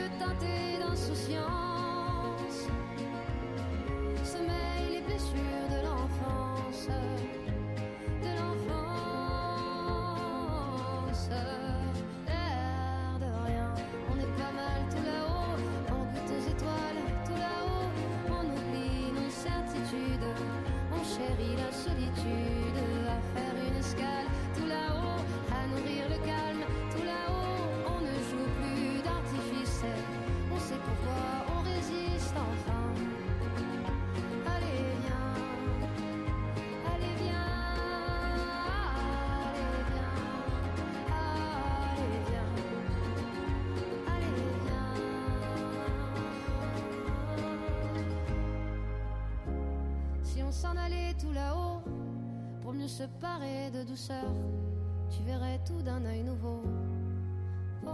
Eccoci qua, allora Fabrizio, due note sulla partita del Bologna, come sta andando? Allora, innanzitutto c'è un gran vento e non deve essere caldissimo a Salerno, ma allora il Bologna era partito abbastanza bene, aveva anche creato un po' di movimento sotto porta, poi adesso il gioco è passato nelle mani della Salernitana, che sta creando occasioni, tipo adesso si è presentato in area e l'abito forse da calcio di rigore, non so, adesso stiamo vedendo, c'è stato un contrasto, sì, probabilmente da calcio di rigore per fallo su Ribéry, allora. Rigore per la Salernitana per fallo su Ribéry che si è presentato in area, adesso voglio rivedere allora. Appoggio di Verdi, sì, c'è un tocco da dietro sul piede di Orsolini che no, in realtà no, aspetta, adesso visto da qua in realtà non c'è il tocco, cioè secondo me adesso visto da qua ha zappato per terra Ribéry, però insomma visto da qua sembra una zappata di Ribéry, adesso c'è vediamo rigore o non rigore, adesso vediamo, stanno guardando allora al VAR. Intanto che tu e il VAR state decidendo abbiamo Roberto Gotta, ciao Roberto. Ciao. Senti Roberto, quello che sta succedendo, prima ne parlavamo del fatto che ci sono già grosse squadre che stanno contestando appunto il VAR, mentre adesso Fabrizio sta discutendo sì. con però all'estero come viene gestito? C'è questa ansia da VAR come da noi? No, non c'è, perché non c'è mai stata nemmeno l'ansia da moviola che c'era da noi, e quindi è tutto una conseguenza, diciamo. In Inghilterra c'è stato un periodo in cui molti rigori sono stati dati in maniera molto particolare, lì è stato deciso di evitare di andare a guardare o il fuorigioco di mezzo pollice, però non c'è assolutamente questa ansia.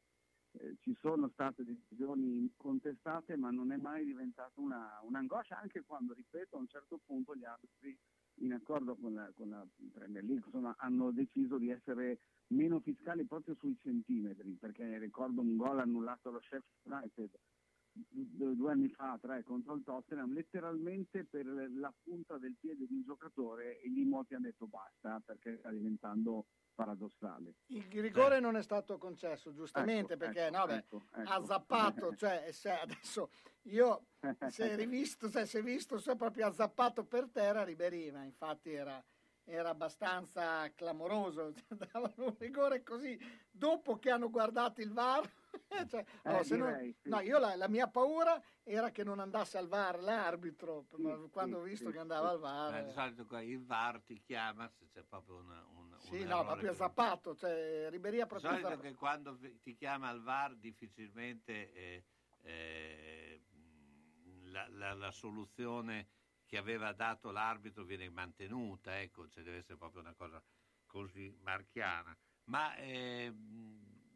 però insomma c'è questo aspetto qui di una minor tensione da VAR, insomma. Ma in generale però, a parte qualche momento, in generale c'è una minor tensione su tutto.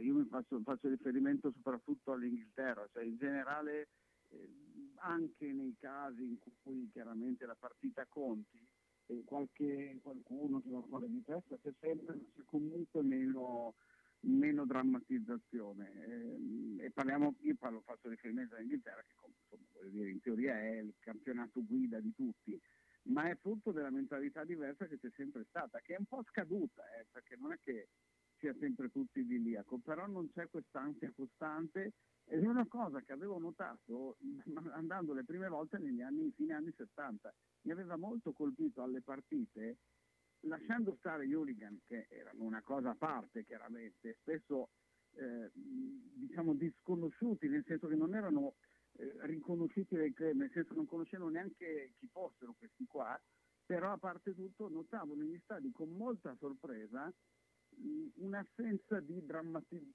narrazione di quello che avveniva. Spesso c'era la risata, è una cosa che mi era molto colpito, perché venendo da un ambiente come il nostro, dove si vede molto poco in genere le partite, anche di cose per drammatizzare, c'è invece la tendenza opposta. Poi ripeto, adesso è cambiato un po' tutto anche là, però questa cosa è un po' rimasta.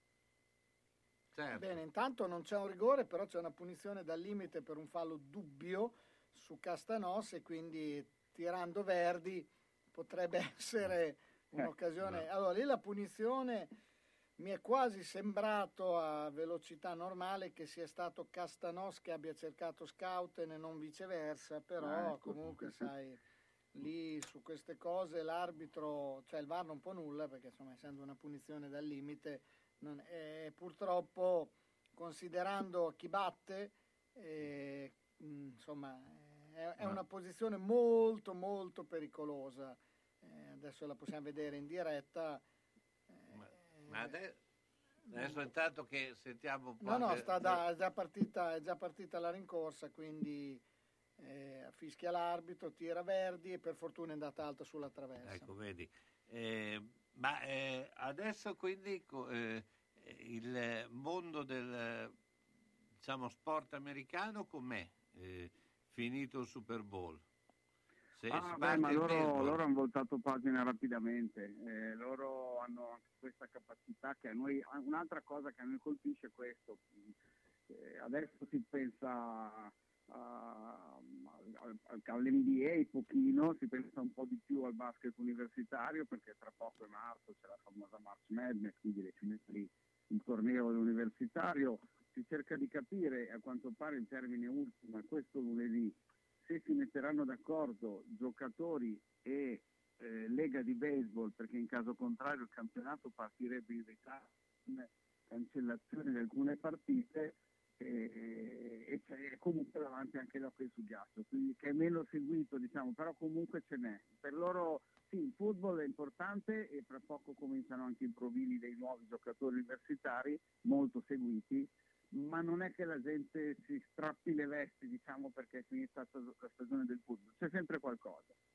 Certo. Ma la polemica lì, cioè la cosa sul baseball, da che cosa dipende adesso? Cioè, ma sono spesso dettagli, in realtà sembrava che non dovesse essere, allora la previsione era di contratti, ma in realtà a volte è per questioni di pensioni, per questioni di scatti di anzianità, perché c'è una situazione strana nel baseball questa. Se un giocatore ha giocato nel primo anno in una squadra ma non ha giocato un numero sufficiente di partite, è considerato ancora una matricola, un rookie, e quindi il suo club può tenerlo per un anno in più senza dargli lo stipendio maggiorato, che è quello perché è chiamato ufficialmente veterano, che non è un termine generico ma un termine specifico.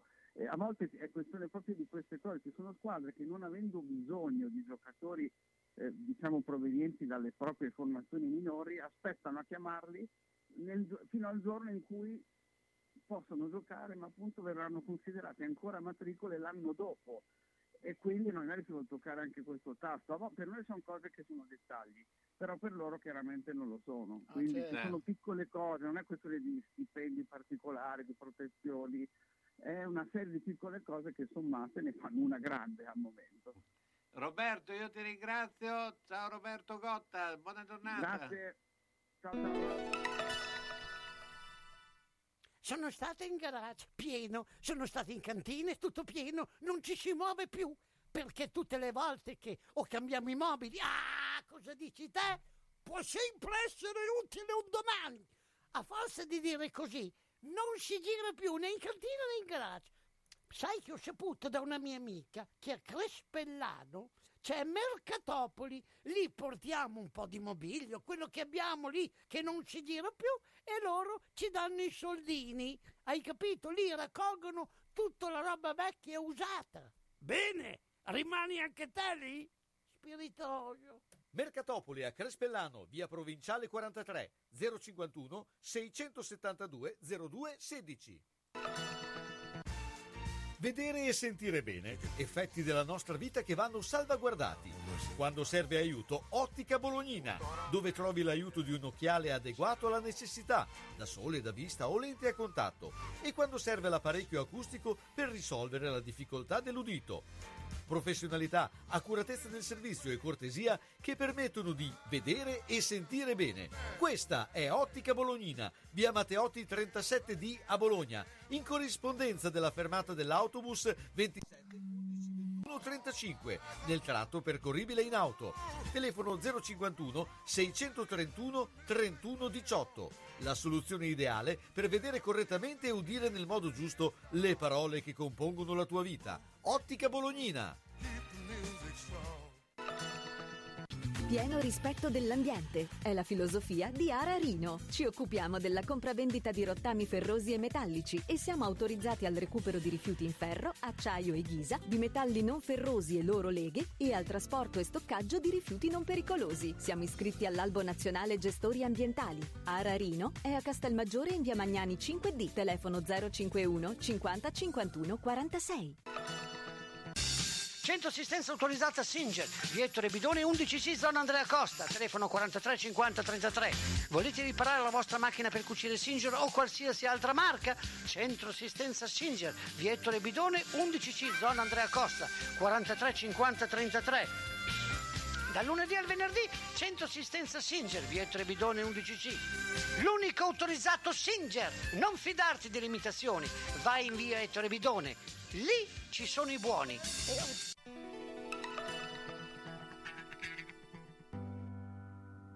Non mi toccare perché ti odio, non cancellarmi perché ho bisogno di rimanerti in testa il tempo di sfatare il sogno. Riderò finché non passa e ti capisco perché è la stessa malinconia di quando tutto torna e niente resta. Cosa ti lascio di me? E di te io cosa prendo? Prendo un tatuaggio, prendo quella sera, prendo questa lacrima. E cosa mi lasci di te? E di me tu cosa prendi? Scegli una canzone, scegli il mio silenzio, scelgo di non rivederti. Nasce dal colore di una rosa appassita un'altra vita. Poche idee, ho sempre le stesse, prometto, basta promesse. E ho cambiato, e ho cambiato, e anche fosse l'ultima fermata. Lascio la mia vita molto meglio di come l'ho trovata. Fermo agli ostacoli, accetto miracoli.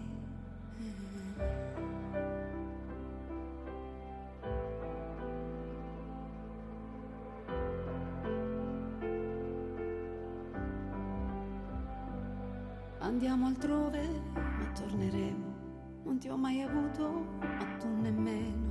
Non temi neanche Dio, spero ti perdoni lui almeno. Lo avevo già previsto. Lo avevi già previsto. Le conseguenze sono tue. Le conseguenze sono mie. Ti avevo avvisato per l'ultima volta. E con questa sono due. Nasce dal colore di una rosa appassita un'altra vita. Poche idee, ho sempre le stesse, prometto, basta promesse. E ho cambiato, e ho cambiato, e anche fosse l'ultima fermata. Lascio la mia vita molto meglio di come l'ho trovata, di come l'hai lasciata, di come l'hai lasciata. Con tutto ciò che ho visto è difficile capire se esisto. E nonostante tutto mi guardo e poi mi chiedo dove vai. Fermo agli ostacoli, accetto miracoli. Accetto miracoli, noi invece i miracoli non... sappiamo che sono attrezzati già per i miracoli al Judo Club Castenaso, e c'è Trazzi. Ciao Franco. Ciao, ciao. Oh, tutte le volte ci fate gli scherzi. L'altra volta Franco aveva la voce. Avete visto che miracolo? Ha parlato di miracolo. Beh, voi avete fatto anche un bel miracolo sotto la pandemia a continuare le attività, eccetera. Quindi questa è già stata una bella storia. Sì, è vero. Abbiamo continuato a tenere aperto, abbiamo continuato a fare allenamenti naturalmente con le normative che ce lo consentivano, con tutte le norme di sicurezza applicate, però abbiamo continuato e abbiamo fatto bene perché c'è stato un ritorno anche in termini agonistici che ci ha premiati, ci siamo qualificati per la finale cadetti under 18 a Roma e quindi la settimana prossima si porterà a Roma il ragazzo che si è qualificato Baratonsi Pietro e speriamo anche lì in una bella gara. Bene, bravo. Ecco, bravo. Ma cosa significa per una società avere un atleta qualificato in un torneo nazionale? Ma sicuramente significa la soddisfazione di veder ripagati i sacrifici dell'atleta stesso, perché questo è un ragazzo di 16 anni che ha gli impegni di ogni ragazzo di 16 anni, quindi studia, è un bravo ragazzo, si impegna molto, trova il tempo anche per la palestra, trova il tempo per allenarsi e per fare tutte le sue cose. Quindi evidentemente anche in occasione di questa gara che a Maggiore domenica scorsa ha dato il meglio di lui.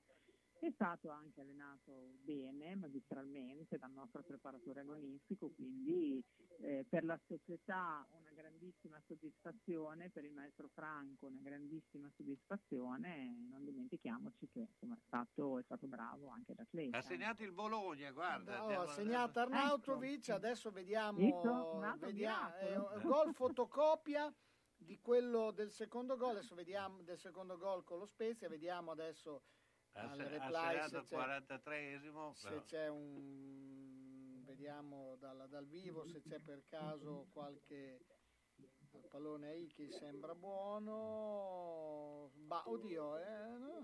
Vediamo se c'è un check per il fuorigioco perché lui era da solo a centroare, però l'avevano lasciato un po' da solo e vediamo se c'è un check per il fuorigioco meno. Allora adesso sembra che e intanto adesso... mentre sta parlando perché Fabrizio parla con quelli del VAR perché lui ha questo filo diretto, allora dicevi appunto che la società ha comunque diciamo la soddisfazione valido. Quindi 1-0 per il Bologna, gol di Arnautovic. Bene. Quindi la soddisfazione di una società qual è?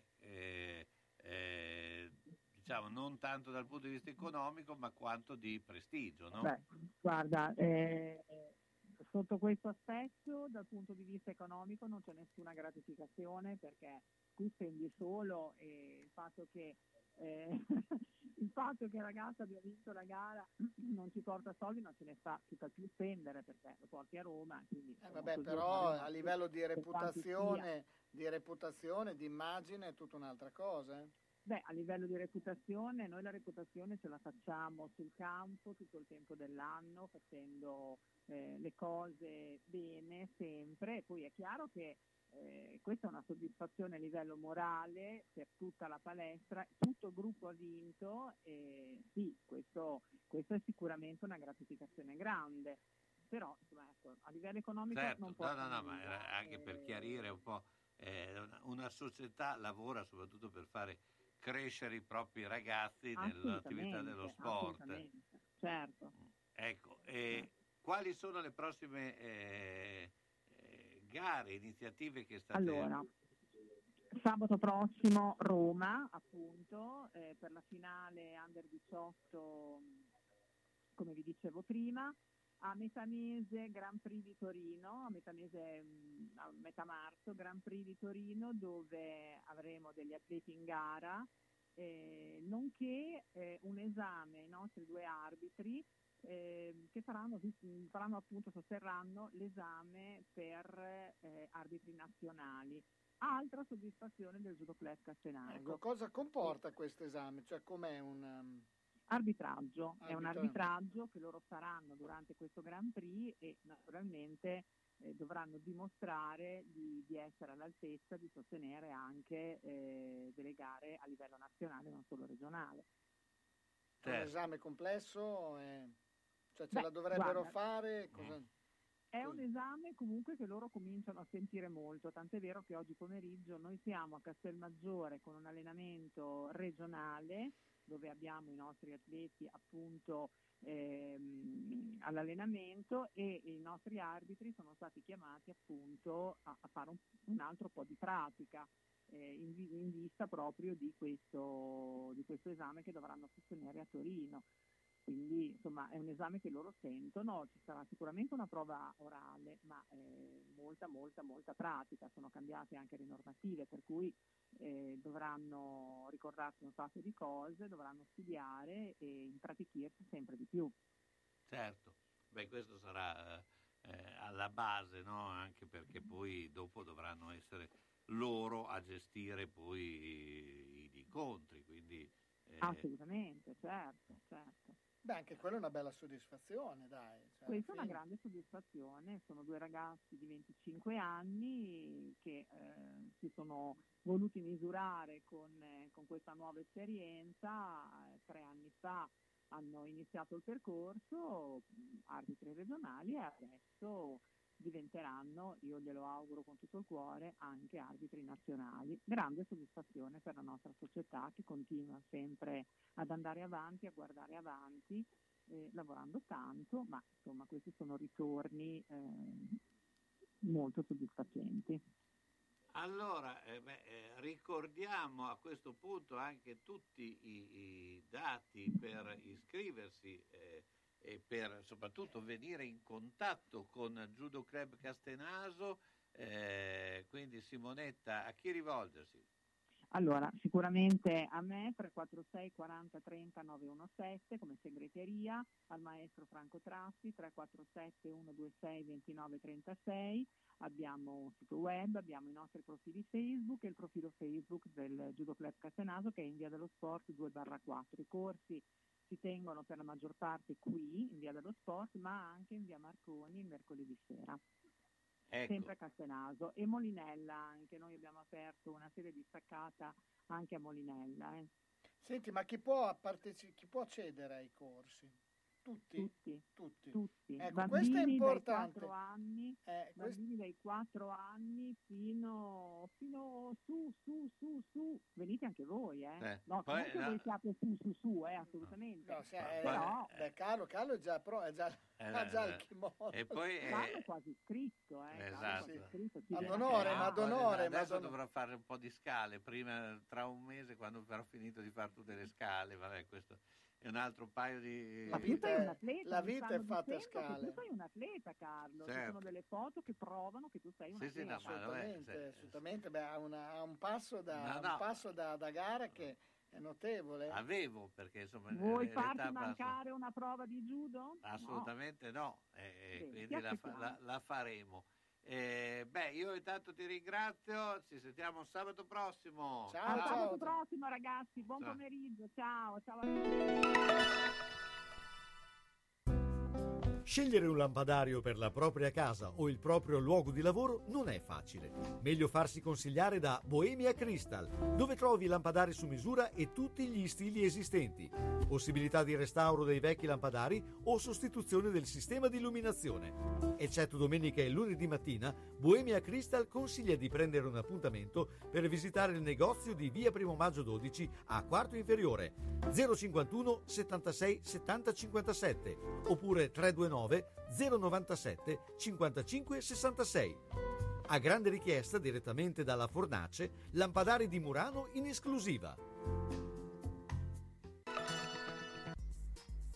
All'Emporio La Fenice a Minervio troverai gli alimenti per tutti i tuoi piccoli amici, gli articoli per cani, gatti e animali domestici con le migliori marche, Katia ti aiuterà nella scelta dei giochi per far divertire i tuoi animali in casa, proponendo anche mangimi di qualità e curativi specifici per la loro salute, utili per farli star bene.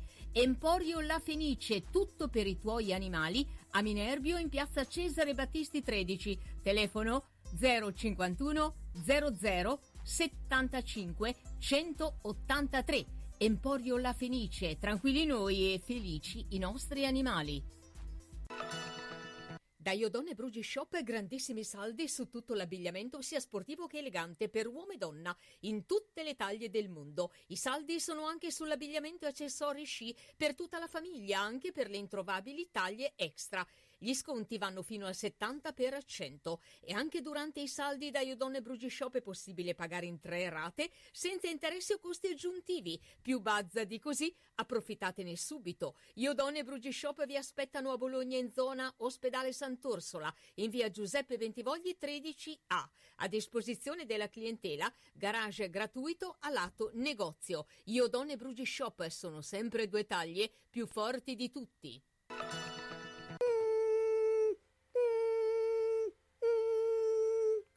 Ma cos'è? Sono le zanzare che piangono, non passano brisa.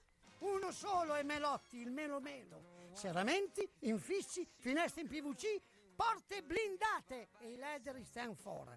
Via Emile Ponente 252 Quinto, telefono 31 09 44. Sono in tanti? Uno solo è il melomelo, Melotti! Da Data Trade, esperti Apple dal 1988, trovi tantissimi prodotti ricondizionati a prezzi fantastici. Come MacBook Air 13 pollici grado A, garanzia 12 mesi, a partire da soli €299. Assistenza tecnica Mac, iPad e iPhone, toner e cartucce scontate del 10% fino a fine mese. Vi aspettiamo a Bologna, viale Pietramellara 4, zona Portalame, parcheggio gratuito. Ricondizionati Data Trade, pari al nuovo, tranne che nel prezzo.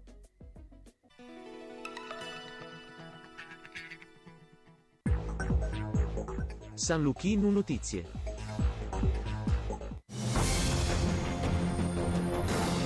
Buon pomeriggio dalla redazione. Terzo giorno di attacco russo in Ucraina. Secondo il Cremlino, Putin aveva ordinato ieri di sospendere le operazioni militari in attesa di negoziati con il governo di Kiev, che però ha rifiutato di trattare. Mosca aggiunge poi che la Russia è in grado di prendere misure adeguate per mitigare i danni delle sanzioni.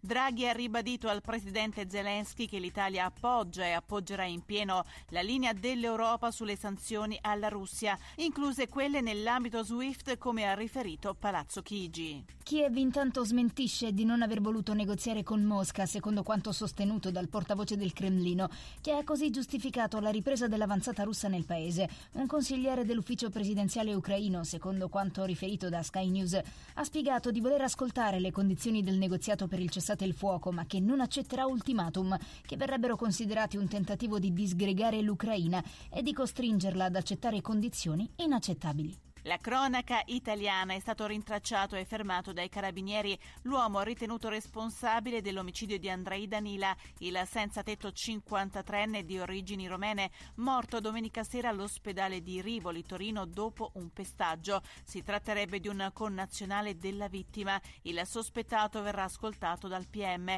L'uomo è accusato di omicidio preterintenzionale. 6 persone sono state arrestate per riciclaggio di preziosi nell'ambito di un'operazione dei carabinieri di Asti, che hanno recuperato oltre 37 kg d'oro tra monete, gioielli, lingotti e pietre preziose, oltre ad €1 milione in contanti e 15 pistole di grosso calibro con le relative munizioni. Mandato di arresto europeo per 2 cittadini svizzeri complici della banda. L'oro, che veniva sottratto in tutto il nord Italia, veniva fuso in lingotti e venduto in fonderie svizzere. Cambiamo argomento. È stata riaperta oggi, 6 mesi dopo la presa del potere da parte dei talebani, la più grande università dell'Afghanistan, ma pochissime studentesse separate dagli studenti uomini hanno frequentato le lezioni. Le università pubbliche di 6 province avevano già riaperto il 2 febbraio scorso. La European Broadcasting Union, organizzatrice dell'Eurovision Song Contest, fa marcia indietro e annuncia che la Russia non parteciperà alla competizione, che a maggio si svolgerà a Torino. Subito dopo l'inizio del conflitto a chiedere proprio all'EBU l'espulsione degli artisti russi era stata l'emittente di Stato ucraina. Ed è tutto, al prossimo aggiornamento.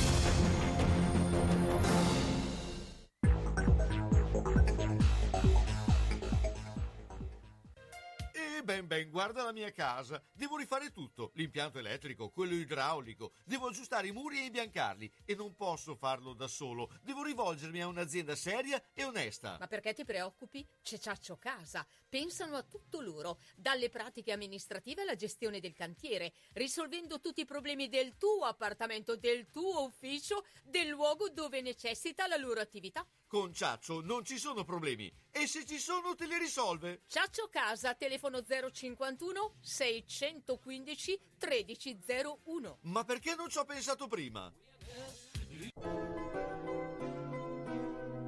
Sono le 16:03. Eccoci qui, allora alle 16:03. Intanto sono finite alcune partite, anzi sono finite le partite di Serie B e noi troviamo Jacopo Rubbi che sta uscendo dallo stadio dal Tardini di Parma, dove la SPAL ha preso 4 gol, non realizzandone nessuno. Jacopo, ci sei? Sì, ciao Carlo. Ciao. Com'è stata la partita? È stata una partita a senso unica, la SPAL ha opposto veramente poca consistenza, Parma più convinto e la squadra è durata poco, strano perché Venturato è sempre stato allenatore famoso per prendere pochi gol, invece oggi abbiamo preso un'imbarcata notevole, ribadisco con poco spirito di reazione. Cioè, come mai questo alti e bassi della squadra? È stata una settimana particolare perché... Cioè è una squadra che ha alti e bassi, ma come mai? Cioè, qual è la vera diciamo che l'alto per adesso si è vista con la Ternana martedì, ecco, per il resto abbiamo avuto dei pareggi giocando un pochino meglio contro le prime della classe. È chiaro che sappiamo che in Serie B serve continuità e non basta l'esploit e soprattutto con i pareggi non si va da nessuna parte. Evidentemente è anche un ambiente che non ha grossa fiducia attualmente, quindi...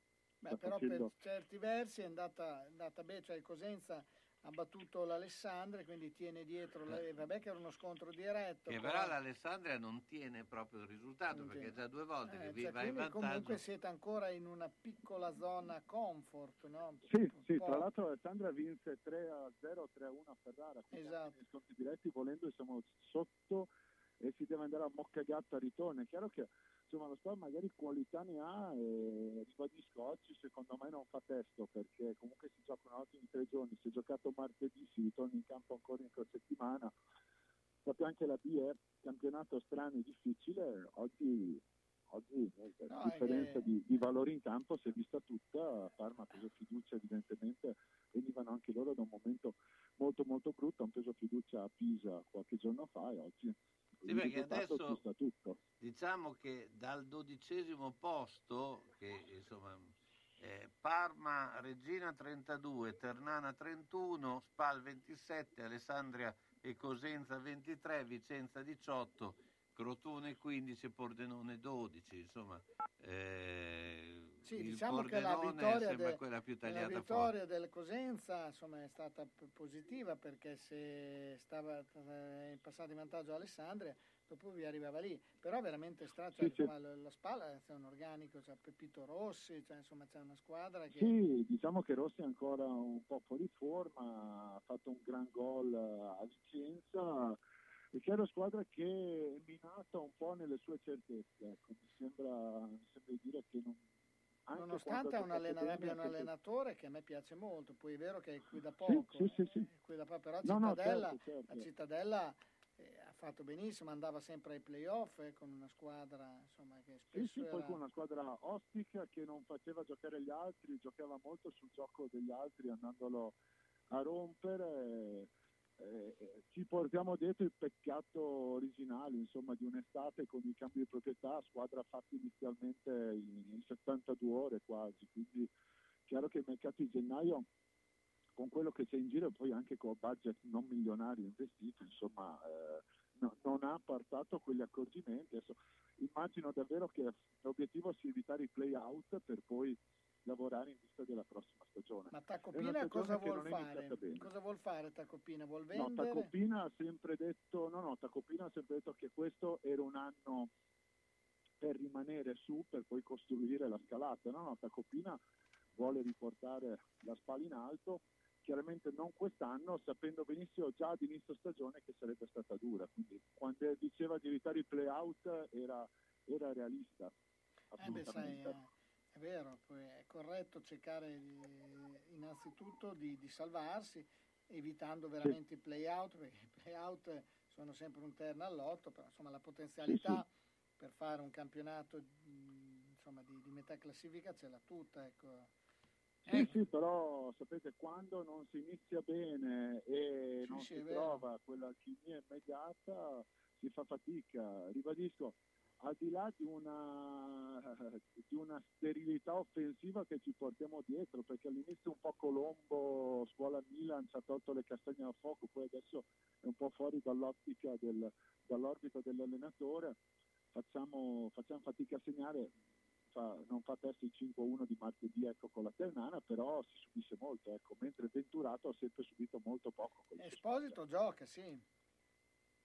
Esposito gioca sì, non gioca con continuità, si alterna, però sì, Esposito gioca. Adesso stanno puntando forte su Rossi, fa un tempo ogni partita, il primo tempo, diciamo che sì, Esposito comunque gioca, è giovane anche lui, ecco, quindi non si può pretendere. Però è un bel talento, no? In proiezione. Un bel talento, è in proiezione, giustamente in proiezione, non si può pretendere che risolva la situazione.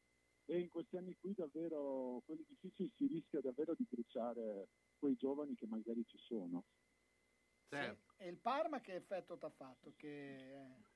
Beh, il Parma ha preso fiducia oggi, diciamo che ha giocato, ha impostato la partita, ha trovato 2 gol, un 1-2 subito, quindi l'ha chiusa a metà del primo tempo, verso la mezz'ora. Le qualità c'erano, quindi non è il suo posto di classifica, ecco. Quello a livello di qualità individuale. Oggi è stato troppo poca quello che ha fatto vedere le spalle per dare un giudizio sul Parma, ecco, però il divario oggi ci sta tutto. Quindi non so se loro adesso traggano giovamento in vista della continuità. È chiaro che delle due squadre fino ad oggi era nettamente la più delusa come percorso in campionato. Certo. Senti, invece riprende il rugby, so che siete anche impegnato tu con la tua squadra, no? Sì, è giornata di recupero domani, in una di quelle giornate intere cancellate per Covid a gennaio. Domani si gioca tutta la Serie B ad un orario strano alle 13, perché poi ci sarà l'Italia impegnata in Irlanda, quindi consentono di vedere agli appassionati della pallovale sia rugby locale che quello internazionale. E sì, riprende il Bologna Rugby che ospiti il Mogliano Cadetti in una sfida di alta classifica, mentre il mio Formigine ospita la Rugby Roma in una sfida in cui vorremmo dire di essere presenti in un campionato difficile, però che qualche soddisfazione ci sta regalando. Pubblico ce ne viene? Pubblico sì, ce n'è, abbiamo giocato domenica a Modena, un derby molto sentito, devo dire che la tribuna del bello stadio rugby modenese era bella piena, per cui sì. E oggi a Parma com'era invece il pubblico? Oggi a Parma ce n'era, è arrivato all'ultimo, devo dire che ce n'era abbastanza, però sai cos'è, era un po' freddino all'inizio perché sono abituati bene ed era una squadra comunque soggetta ultimamente a parecchie critiche, anche con l'operato di Iachini che è stato messo in dubbio.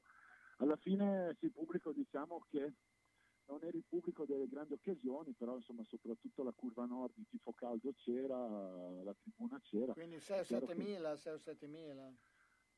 Sì, forse qualcuno in meno, ecco, cioè, c'erano molti vuoti, però sapete, qui sono abituati molto bene.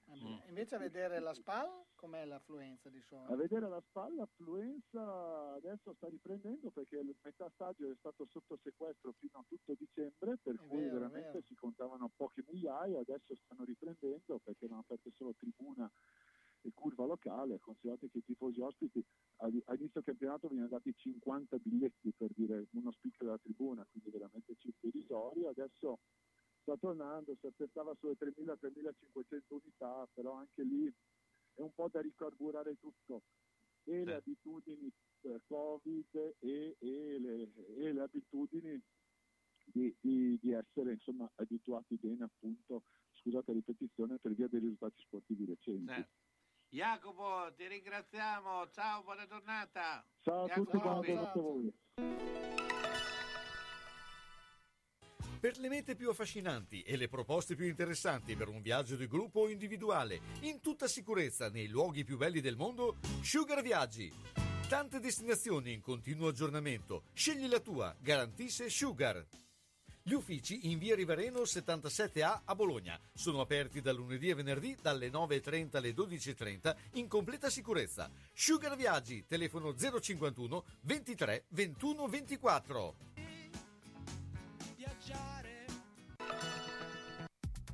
Per il tuo caffè prodotto vicino a casa, da degustare direttamente macinato o in grani o addirittura in capsula di marca famosa con un prezzo favoloso a 18 centesimi, c'è uno splendido negozio a conduzione familiare, l'Angolo del Caffè Italiano, a Borgo Panigale, via Ercole Nanni 19C. Con sedi a Ferrara, Rovigo e Bologna, noi consigliamo di passare in via Ercole Nanni 19C. Troverai Monica. Puoi chiamarla anche al 347 95 99 769. Visita la pagina Facebook o consulta il sito www.langolodelcaffeitaliano.com. Per un caffè prodotto a chilometri zero, fidati del consiglio di chi al caffè non rinuncia mai. Io vado all'Angolo del Caffè Italiano e me lo gusto piano piano. Quando necessita relax in un ambiente che ti porti a stare meglio, a staccare la spina dalla quotidianità, serve un qualcosa che ti arredi la stanza dove soggiorni, perché questo si possa creare. Hai mai pensato ad una lampada di stile antico o moderno, magari personalizzato? Fai un salto da Scanabissi Paralumi a Rastignano, via Andrea Costa 45D, dove potrai scegliere l'articolo che permette di creare una luce calda e rilassante, utile a scaricare la tensione della giornata vissuta. Scanabissi Paralumi a Rastignano, via Andrea Costa 45D, Nazionale Toscana, telefono 051 626 0051. Luce calda per sereni momenti di vita. Salve signor Pietro! Stavo inseguendo l'amante di mia moglie. Ha messo la freccia a destra e ha svoltato a sinistra. Io invece ero inseguito dal cornuto. Mi si è incastrata la freccia e adesso siamo qua. Quindi... Nettuno Agenzia Onoranze Funebri, disponibile 24 ore su 24 con uffici a Borgo Panigale e a Zola Predosa. Azienda convenzionata per servizi di cremazione e cerimonie funebri. Per informazioni e preventivi, Nettuno Agenzia Onoranze Funebri 051 400 131. I won't let you down, will not give you up. Can I have some faith in the sound? It's the one good thing that I've got. I won't let you down, so please don't give me up. 'Cause I would really, really love to stick around, oh yes.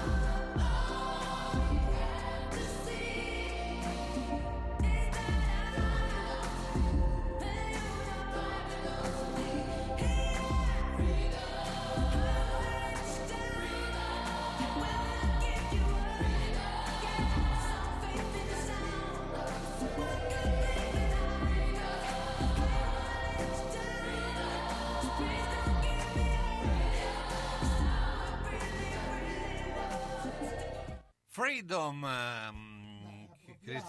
Appropriato come per il momento. Esatto, intanto il Bologna è sempre sull'1-0, insomma è iniziato il secondo tempo. Non stiamo superando la metà campo, però insomma in vantaggio, insomma sì, però... si contiene il risultato solitamente quando stai non superi la metà campo. Ma abbiamo Renato Albonico per fare un po' il punto sul basket, il basket che è fermo per quanto riguarda il campionato, ma insomma la nazionale. Tanto Renato, tu ti ricordavi di aver mai giocato contro l'Islanda? Carlo, intanto ciao, e complimenti per la musica che non è mai convenzionale, è sempre bellissima. Allora, mi ero quasi preparato la risposta, perché ci stavo pensando stamattina e dicevo, ma adesso che mi chiama Carlo, io gli dirò, ma a parte che non ho mai giocato contro l'Islanda, ma cioè pensavo che abbiamo perso coi Paesi Bassi, perché mi piace di più parlare così che non l'Olanda. Abbiamo perso Paesi Bassi a pallacanestro. Sì, voglio dire. Abbiamo perso con la Finlandia in casa 2 o 3 anni fa. Ma io dicevo, ma alla mia epoca avrebbero mandato non la nazionale B, la nazionale C. Certo. Voglio dire, non so, per dirti. Io ho fatto i campionati juniores, ecco, c'erano i campionati europei, arrivavamo terzi, dopo, ma così era anche nei campionati normali, voglio dire, o nelle prestazioni così internazionali. C'era prima Russia, seconda Jugoslavia, terza Italia, cioè Francia, Grecia. Però c'è un paio di giocatori interessanti, loro. Allora, direi che ne hanno uno almeno che ho visto, quello lungo, in Spagna, diciamo. C'è anche quello che gioca in Spagna, che è buono, quello che gioca nel Valencia. Non ho idea di chi fosse, so che c'era un piccolo che faceva e disfaceva, e a parte Gudmundsson che era l'unico naturalmente che conoscevo, ma innanzitutto ecco volevo dirvi che sono depresso perché non si può perdere con l'Islanda e con una squadra così che se levi via il lungo, no? Io credo che non potevano. Ma non è stato sbagliato l'approccio, i primi 2 quarti è stato un approccio per secondo me. Ma per me è stato sbagliato, posso dire una cosa tecnica? Certo, non sei lo so, voglio dire, no, ma mi sembra una cosa molto puntuale, diciamo, più da ex giocatore o da tecnico, diciamo, insomma, ecco. Vabbè, i primi 2 quarti, ma è perdurato per 40 minuti più 2 tempi supplementari. Allora l'unico che ci faceva, scusate il termine, un mazzo così, era il lungo, perché abbiamo continuato a fare per 50 minuti cambio aggressivo sul pick and roll, con i nostri 2 pivot, prima Tessitori e poi Biliga, che facevano il cambio aggressivo oltre la linea dei 3 punti, poi dopo davano o la palla dentro al lungo, col nostro lungo in ritardo, oppure nel tiro lui prendeva rimbalzo, perché una volta lo marcava Della Valle, una volta lo marcava giustamente, cioè voglio dire, perché se c'è un cambio difensivo, certo, c'è un aiuto, e l'aiuto è di un piccolo in attesa che... Però se nel frattempo uno tira e sbaglia anche tirando a raglio, è chiaro che uno cosa sarà 2,20 quello lì, no? Marcato da 1,90 gli schiaccia in testa, come è capitato non so quante volte, per quanti punti ha fatto? 35, 36? Sì, una roba così. Allora, cioè voglio dire, non sono bastati 2 tempi normali e 2 tempi supplementari per provare a vedere di fare qualcosa di diverso? Non so, mi viene in mente una zona 2-3, visto che il lungo ci dava fastidio, no? Dire al lungo, allora, non accettate i cambi, no? Di piccolo con lungo, perché è quello che ci fa, voglio dire, ma quante volte la palla, lui da sotto tra tiri liberi e canestri marcato da un piccolo, e soprattutto quante volte su tiri sbagliati ha preso rimbalzo e ha fatto canestro. Sì, cioè, sì, no, è vero, a me sembra, cioè, scusate l'intromissione puramente tecnica, ma cioè, mi sembra che sia il caso di provare anche qualche cosa di diverso, visto che il basket, che tra l'altro tra virgolette passava per essere uno sport per persone intelligenti, prevede un sacco di alternative, no? Che non ci sono. Adesso non so se è giusto usare questa parola, ma purtroppo mi sembra che la globalizzazione sia arrivata anche lì. Tutti giocano in attacco nello stesso modo, tutti giocano in difesa nello stesso modo. Manca un po' di creatività, manca un po' di lestro. Ma non solo, ma indipendentemente da chi c'hai contro. perché cioè, io credo che le partite vadano organizzate, cioè se giochi contro la Russia per me devi giocare in un modo, se giochi contro l'Islanda devi giocare in un altro, almeno io sarò retrivo col mio concetto di basket, però alla mia epoca si faceva così, ecco. No, ma mica tanto essere retrivi. Senti, invece Mannion, che non gioca praticamente nella Virtus e poi fa delle prestazioni tutto sommato positive, insomma, cioè, considerando che non lo mettono mai in campo, che dicevano che era mezzo infortunato, mi è sembrato, insomma, tutto sommato non proprio così infortunato. Allora, diciamo che soprattutto ha giocato, perché non si può dire che abbia giocato queste 2 o 3 partite, non so se 2 o 3 con la Virtus, perché cioè, lo mette in campo, lui è un giocatore istintivo, lui è un giocatore di rottura, e lui è un giocatore, non dico come Cordinier, ma quasi, cioè lui è uno che vuole far canestro, vuole penetrare, vuole fare gli assist, ecco, è l'antipaiola, diciamo, quindi servono sia uno che l'altro. È chiaro che un giocatore come Paiola, che generalmente o gioca bene o anche se non gioca bene non fa dei danni, rispetto a uno che invece ha bisogno di giocare, ha bisogno di avere la palla in mano, di palleggiare, di fare penetrazioni, e quindi ha bisogno anche di sbagliare. È chiaro che in una squadra come la Virtus, dove c'è Teodosic, lui, Paiola, Ruzier, prima c'era anche Alexander, no? Tutti pressappoco nello stesso ruolo, l'allenatore al primo errore storce il naso, al secondo lo leva. Ecco. Certo, sì. In nazionale questo non succede, perché l'alternativa qual era? Avevano deciso, come si chiama, di non giocare, di non far giocare l'altro play, quello di Treviso, scusami, c'è un attimo di... Rozier. No, quello che adesso gioca a Treviso, che giocava da noi in Virtus, che viene dalle giovanili della Virtus. Imbro, mi pare che non sia entrato in campo. Era con la tuta, è sempre stato con la tuta. Ecco, cioè voglio dire, quindi l'alternativa a Mannion era quella, insomma, ecco, che avevano deciso già di non farlo giocare. Beh, insomma, comunque niente, si capisce, ci sono rimasto malissimo, ma tutti, penso, non solo io, ecco. Però ci sarai rimasto bene per la Coppa Italia. Infatti, ecco, ti volevo dire proprio che sono depresso per la somma di queste 2 cose, perché per carità si può perdere, ma così no, ecco, così no. Anche lì l'approccio totalmente sbagliato. È chiaro che per quanto abbiano detto o fatto negli spogliatoi e nella preparazione della partita, sia l'allenatore che i giocatori pensavano già alla finale di Milano, ecco, perché cioè, non è possibile avere un atteggiamento così lasso all'inizio della partita, perché uno dice sì, gli hanno fatto canestro, sì, fai canestro, però se non difendi, e non difendi non vuol dire solo che bisogna essere aggressivi, bisogna marcare i tiri, bisogna anche far fallo quando bisogna farlo, perché i falli fanno parte del gioco, e ci insegna Milano, no? Che poi dopo, una volta, se invece gli fischiano, come nella partita che hanno perso in Grecia, gli fischiano 30 falli, dopo si lamentano, ma voglio dire, quante altre partite no, abbiamo visto a Milano, sempre mani addosso, entrano fallo, questo fa parte del gioco, fa parte della difesa, i falli esistono e bisogna farli, ecco.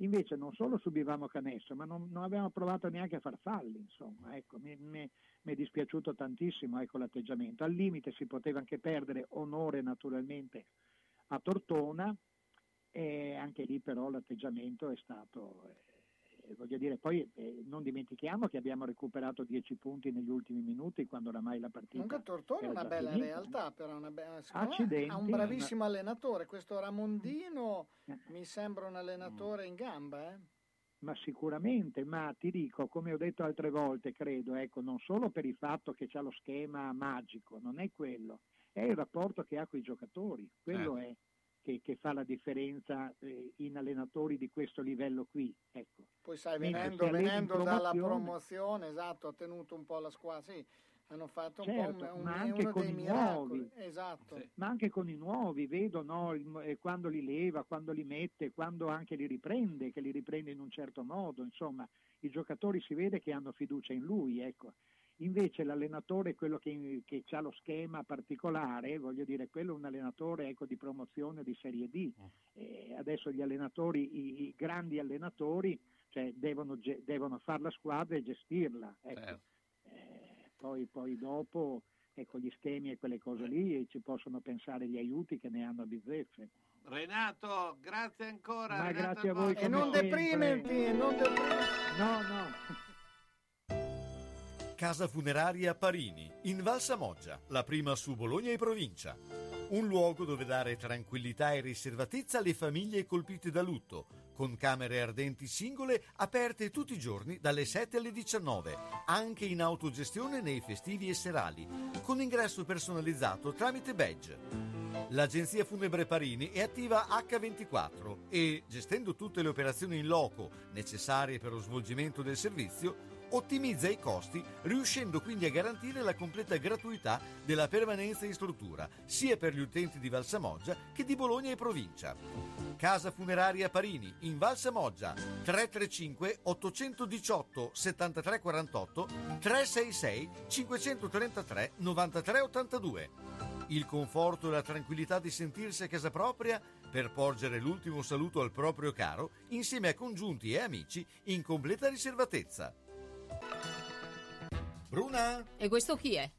Non ci vedo bene, devo stare attenta dove metto i piedi. Ah, ma adesso il rimedio è, vado da Mondovisione. Mi hanno detto che ci sono delle offerte fantastiche. Occhiale progressivo con lenti e montatura a soli 150 €. Occhiale completo con lenti antiriflesso a soli 100 €. Si può anche guardare il sito www.otticamondovisionebo.it. Mondovisione a Bologna, in via Ferrarese 20C, telefono 051 631 37 37. Professionisti esperti per vedere bene spendendo il giusto. Ciao Bruna. Ma adesso ti vedo, sono stata da Mondovisione. Ciao Mauro. In questo mondo pieno di burocrazia è bene rivolgersi a chi ne sa.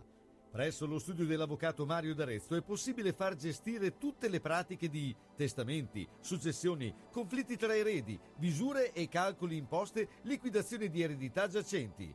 Nel momento di difficoltà per questi importanti servizi, trovi chi ti aiuta. Presso lo studio dell'avvocato Mario D'Arezzo, Viale Silvani 1 a Bologna, telefono 051 55 56 49.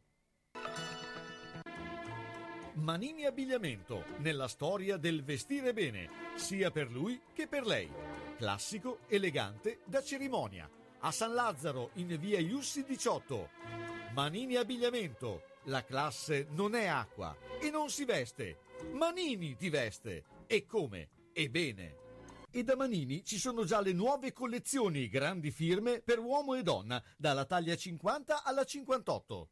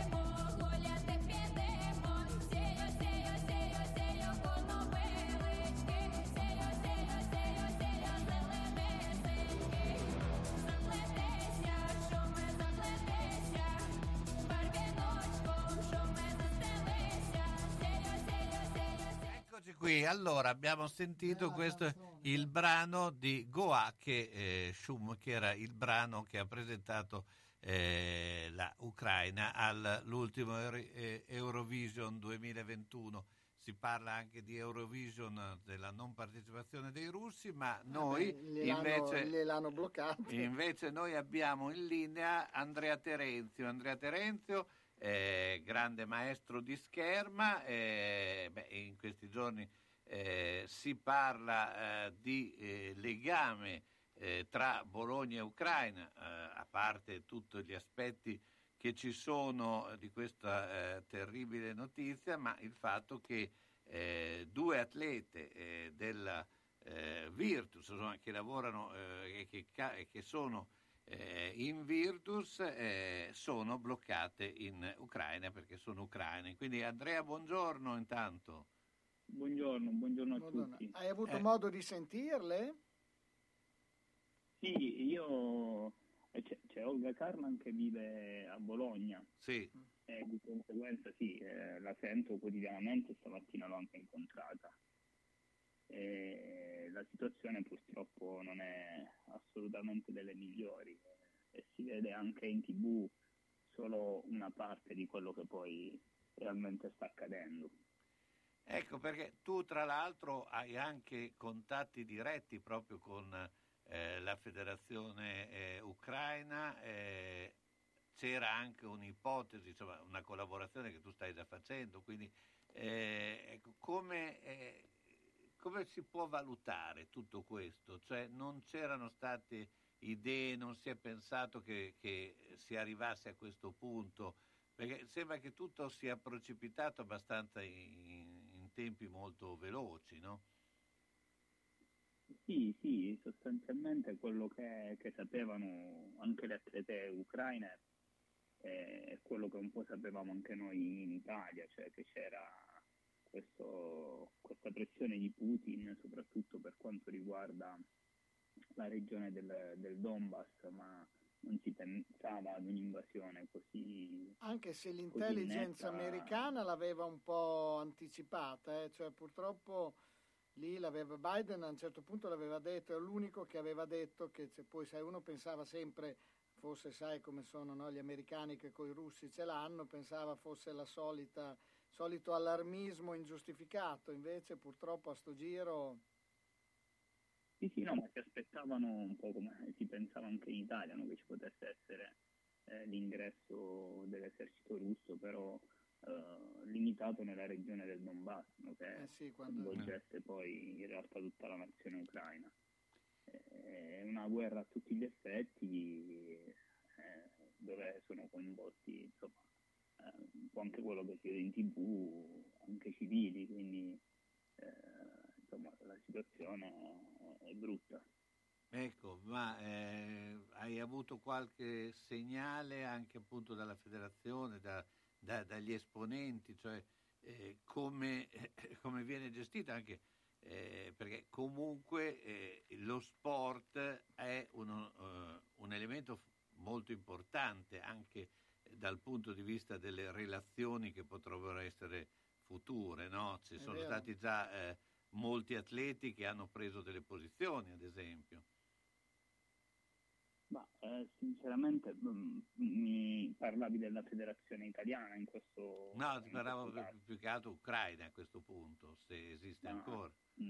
No, segnali non ce ne sono stati, probabilmente, come dire, c'è stata appunto a tutti gli effetti un'invasione, quindi in realtà non hanno assolutamente continuato ad occuparsi di quelle che sono le vicende sportive, almeno cioè, io comunque sì, una relazione con la federazione ce l'avevo, perché appunto come accennavi mancava solo l'ufficialità, ma sarei dovuto diventare il commissario tecnico della nazionale di sciabola femminile ucraina.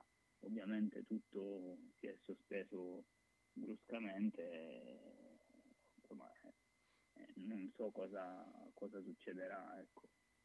Ecco, la federazione italiana invece come si sta muovendo, se sai qualcosa? Ma so poco, soprattutto cioè, quello che so l'ho imparato dai social, non so che posizione prenderà, come dire, ovviamente...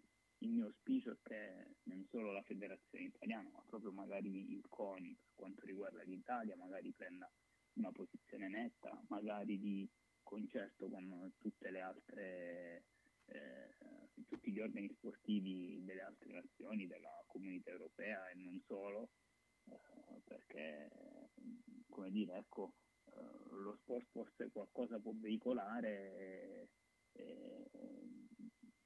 prendere una posizione per quel poco che si può fare, ecco, con lo sport in questo momento forse può essere un segnale di supporto a interrompere, a contribuire all'interruzione di questa invasione, ecco. Certo, infatti sì, che finisca perlomeno. La situazione è decisamente drammatica, niente, invece diciamo, per quello che invece l'attività, per quanto ferita piuttosto da tutto questo, l'attività invece schermistica come sta andando avanti? Quella diciamo normale, tra virgolette. La cosa è freschissima, quindi in realtà, come dire, in Italia ci sono due atlete della nazionale ucraina, una appunto Olga che ormai vive in Italia, un'altra che è una ragazza alla Cravatta che era partita 2 giorni prima, quindi è riuscita ad arrivare. Le altre 4 sarebbero dovute partire insieme ad un allenatore da Kiev proprio quando, il giorno che c'è stata l'invasione, che è stato chiuso l'aeroporto e non sono riuscite a raggiungere l'Italia. Sinceramente, per quanto mi riguarda personalmente, faccio un po' fatica a continuare l'attività come se non fosse successo nulla, sono un po' stordito dalla cosa e poi siamo tutti legati ad Olga, le siamo vicini. E Olga come la sta vivendo questa? Come, tra virgolette, ecco, è normale che sia, purtroppo la famiglia lì sono sotto attacco nemico, quindi vivono e dormono i suoi familiari, ma come tutta la popolazione di Kiev praticamente, che non è riuscita a scappare nella metropolitana o in dei pseudo bunker. E quindi ovviamente è fortemente preoccupato. Certo, certo. È una situazione tragica e speriamo appunto che si riesca a risolvere nel minor tempo possibile e con i minor danni possibili, sì, perché noi... sì, è importante appunto che si sappia questo, cioè nel senso che per quanto sia stato detto in TV che come dire, è una guerra limitata a come punti sensibili militari, in realtà non è così, è una guerra sul campo ucraino nel cuore dell'Europa, quindi è una cosa che almeno a me personalmente, ma penso un po' a tutti, le va. No, ma anche perché è una guerra contro la libertà, perché poi l'Ucraina è un paese libero, rischia poi dopo di trovarsi sotto un dominio, cioè, quindi oltre a questo, sì, al di là poi... della guerra eccetera, proprio anche le conseguenze post belliche. Esatto, cioè innanzitutto appunto un precedente grave, importante nel 2022, ma soprattutto che possa forse anche in qualche modo interrompere quella che è la pace che nel mondo occidentale ormai da tantissimi anni, cioè io sono preoccupato anche, forse sono un po' eccessivo, ma anche della pace del nostro continente, ecco. Direi che essere adesso veramente bisogna essere estremamente realisti e sperare che la cosa si risolva il più presto. Noi Andrea, sai che qui hai sempre modo di esprimere, quindi da noi sei sempre più che mai diciamo una porta aperta per parlare, soprattutto per speriamo presto di scherma, ecco, cioè più ci auguriamo di sport giocato, diciamo, di sport praticato. Siamo molto vicini a tutto il popolo ucraino, ovviamente a Olga e a tutte le atlete, ma non è solo un problema di atlete, è un problema di persone, di bambini, di popolazione, quindi insomma, cercheremo insomma, in tutti i modi di evidenziare questa situazione, questa problematica. Io ti ringrazio ancora, Andrea Terenzio. Ciao, buona giornata. Grazie, grazie, ciao, ciao. Grazie, buona serata a voi. A Casalecchio la biancheria di Ventura, in via Marconi 84, dentro il cortile di Ventura. Arianna e Sabrina propongono biancheria per la casa, abbigliamento intimo per uomo, donna e bambino, tende, tovaglie, copri divano, asciugamani e accappatoi, le lenzuola su misura Coralva per chi ha esigenze particolari e ancora la biancheria di Zucchi. Le lenzuola più belle di Bologna e provincia sono la biancheria di Ventura, a Casalecchio, via Marconi 84, all'interno del cortile di Ventura. Telefono 051 50 60 294, aperta anche al sabato e fa consegna a domicilio. E come diceva sempre Giorgio Ventura, roba bella, roba buona!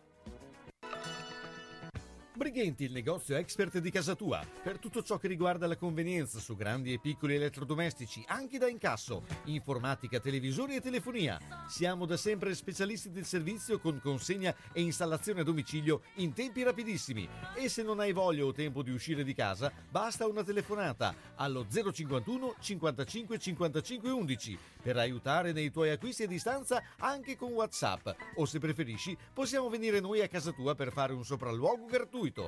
Brighenti, il negozio expert di casa tua, a Bologna, via Ugolenzi 4, di fianco al Paladozza, telefono 051 55 55 11, con parcheggio gratuito al garage centro in via Rivareno 52. Brighenti expert, gli esperti siamo noi.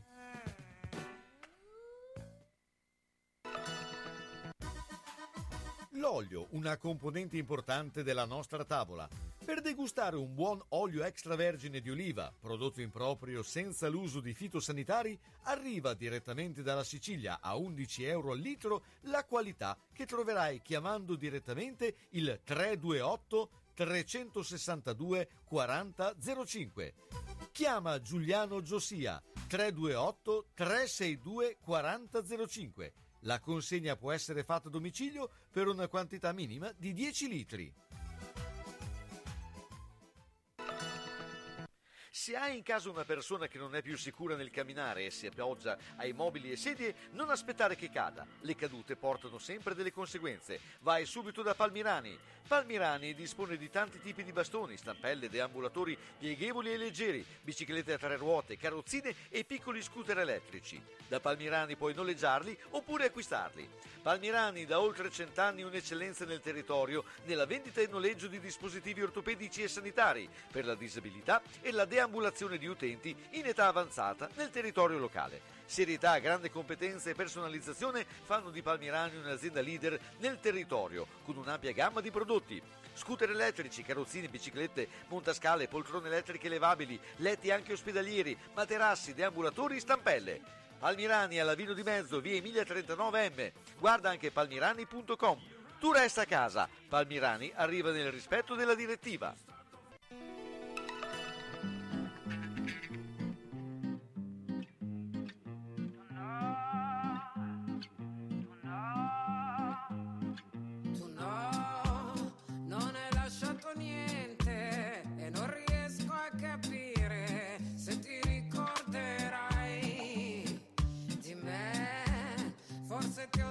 Peggio di me, resto sveglia e mi chiedo perché piove su questa città.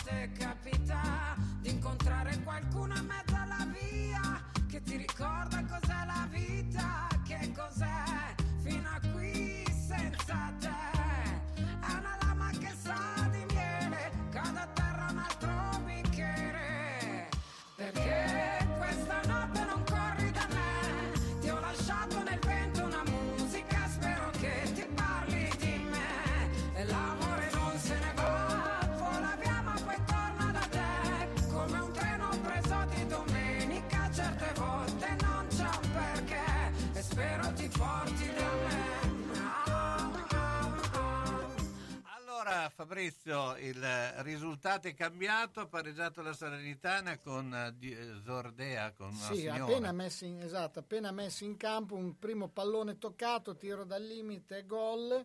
Noi stiamo arretrando molto, stiamo subendo tantissimo, ha avuto diverse, non dico opportunità, ma insomma si è avvicinata molto all'area la Salernitana, e l'arbitro Airoldi sta dispensando cartellini a random, proprio così, però è un finale sofferto, dove ovviamente la Salernitana tira al tutto per tutto per i 3 punti, perché il pareggio gli serve ben poco, e noi stiamo subendo molto. Diciamo che alla fine il risultato in questo momento purtroppo è giusto. Noi abbiamo fatto, a parte i gol di Arnautovic, quasi niente. Mentre noi andiamo a Sala Bolognese, dove c'è un altro incontro importante, perché c'è Pietro Maresca che gioca da papà, porta il figlio in trasferta, e quindi non vedete la partita, ovviamente.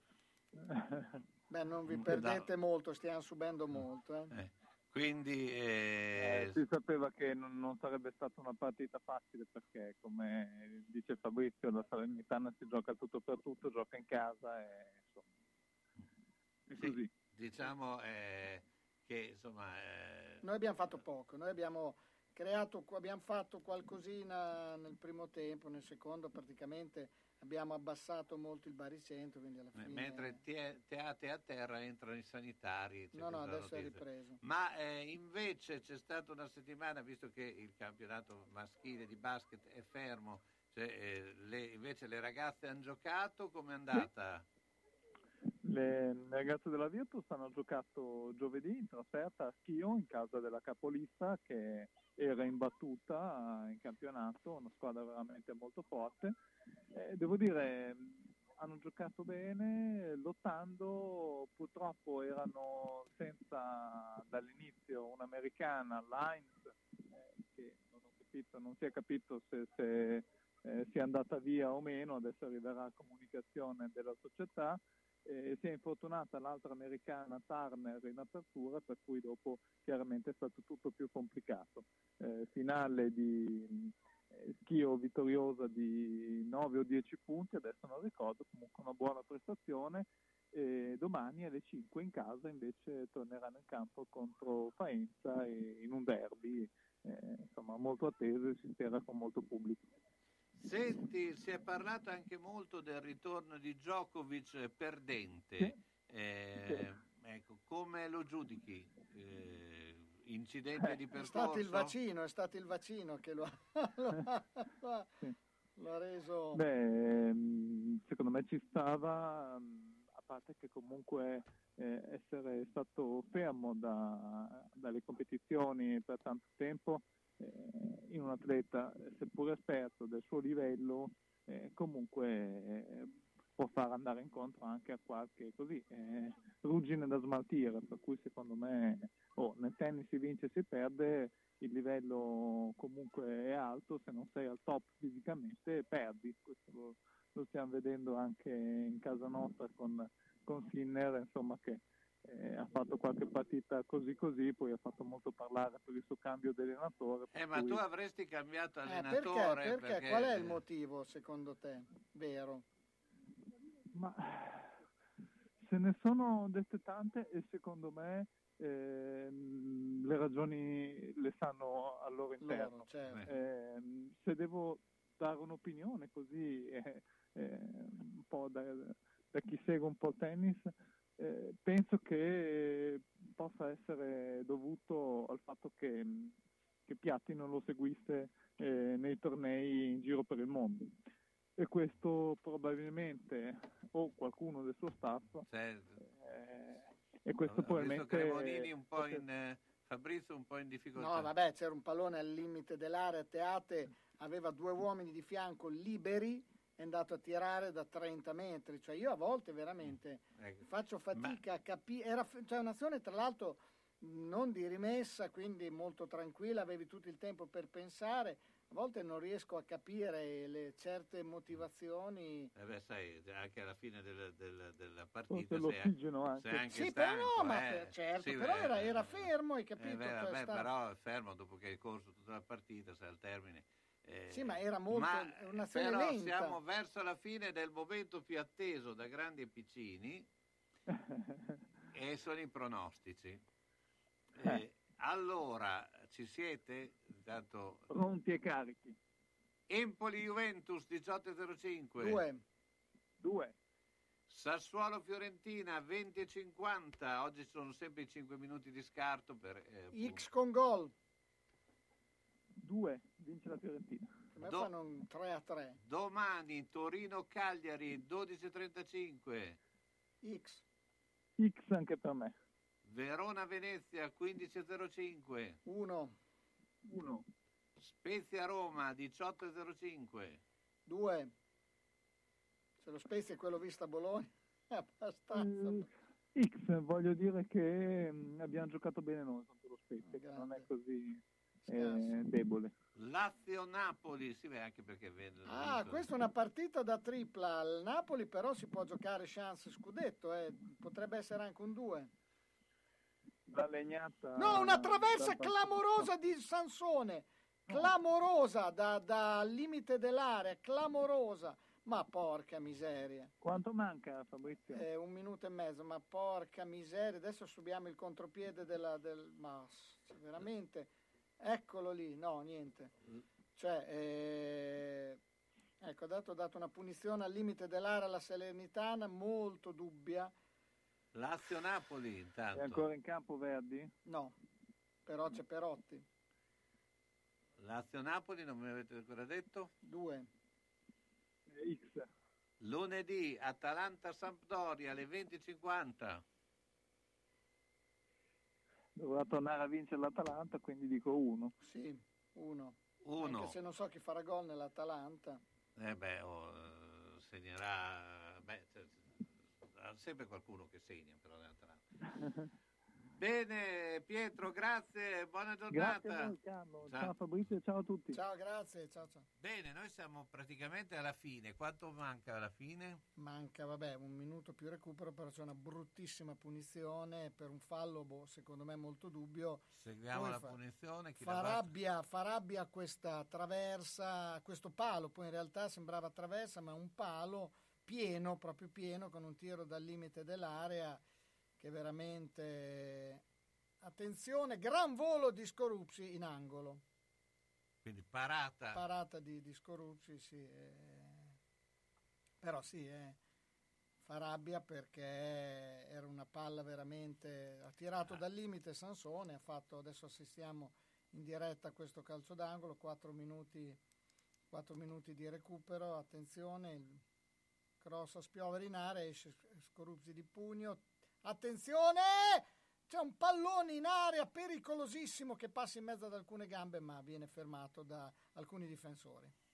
Quindi sempre 1-1, ormai siamo nei tempi di recupero, noi siamo alla fine, l'appuntamento per quanto riguarda lunedì sera dove parleremo di tante cose, spettacolo eccetera. Io vi lascio con una canzone di speranza, quella di Mario Castelnuovo, La guerra è finita. Oggi abbiamo parlato molto anche della guerra, speriamo di non doverne parlare più.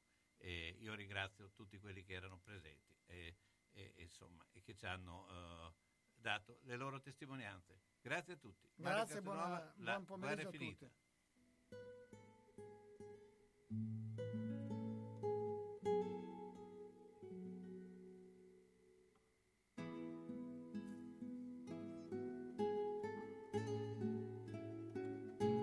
La guerra è finita, che ho già vista per aria ritornare gli uccelli. Io penso dal mare o da qualche altro posto, ma conta soltanto che li ho visti tornare.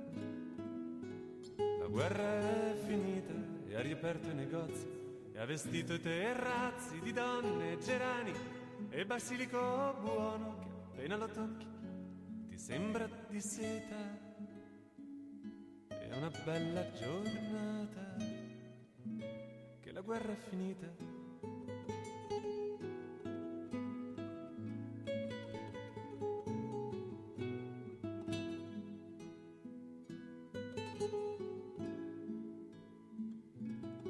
guerra è finita, la signora maestra chiuderà il mappamondo in un sacco di juta, che la geografia adesso non riusciamo a capirla, che è ancora confusa. La guerra è finita la scuola, di ingiustizie nessuna, ci hanno tutti promossi, e se c'era un somaro che l'anno venturo si cerchi una scusa diversa e dannata, che la guerra è finita.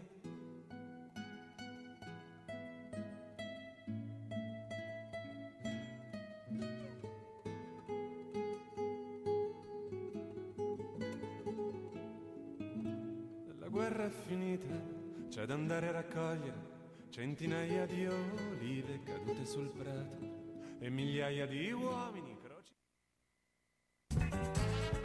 Da Radio San Luchino abbiamo trasmesso Gli Uni e gli Altri, appuntamento dedicato a cultura, informazione, sport, intrattenimento e attualità, a cura di Carlo Orzesco. Grandi novità per Socrem Bologna. L'associazione bolognese per la cremazione ha abbandonato la sede di Via Ernerio e si è trasferita sempre a Bologna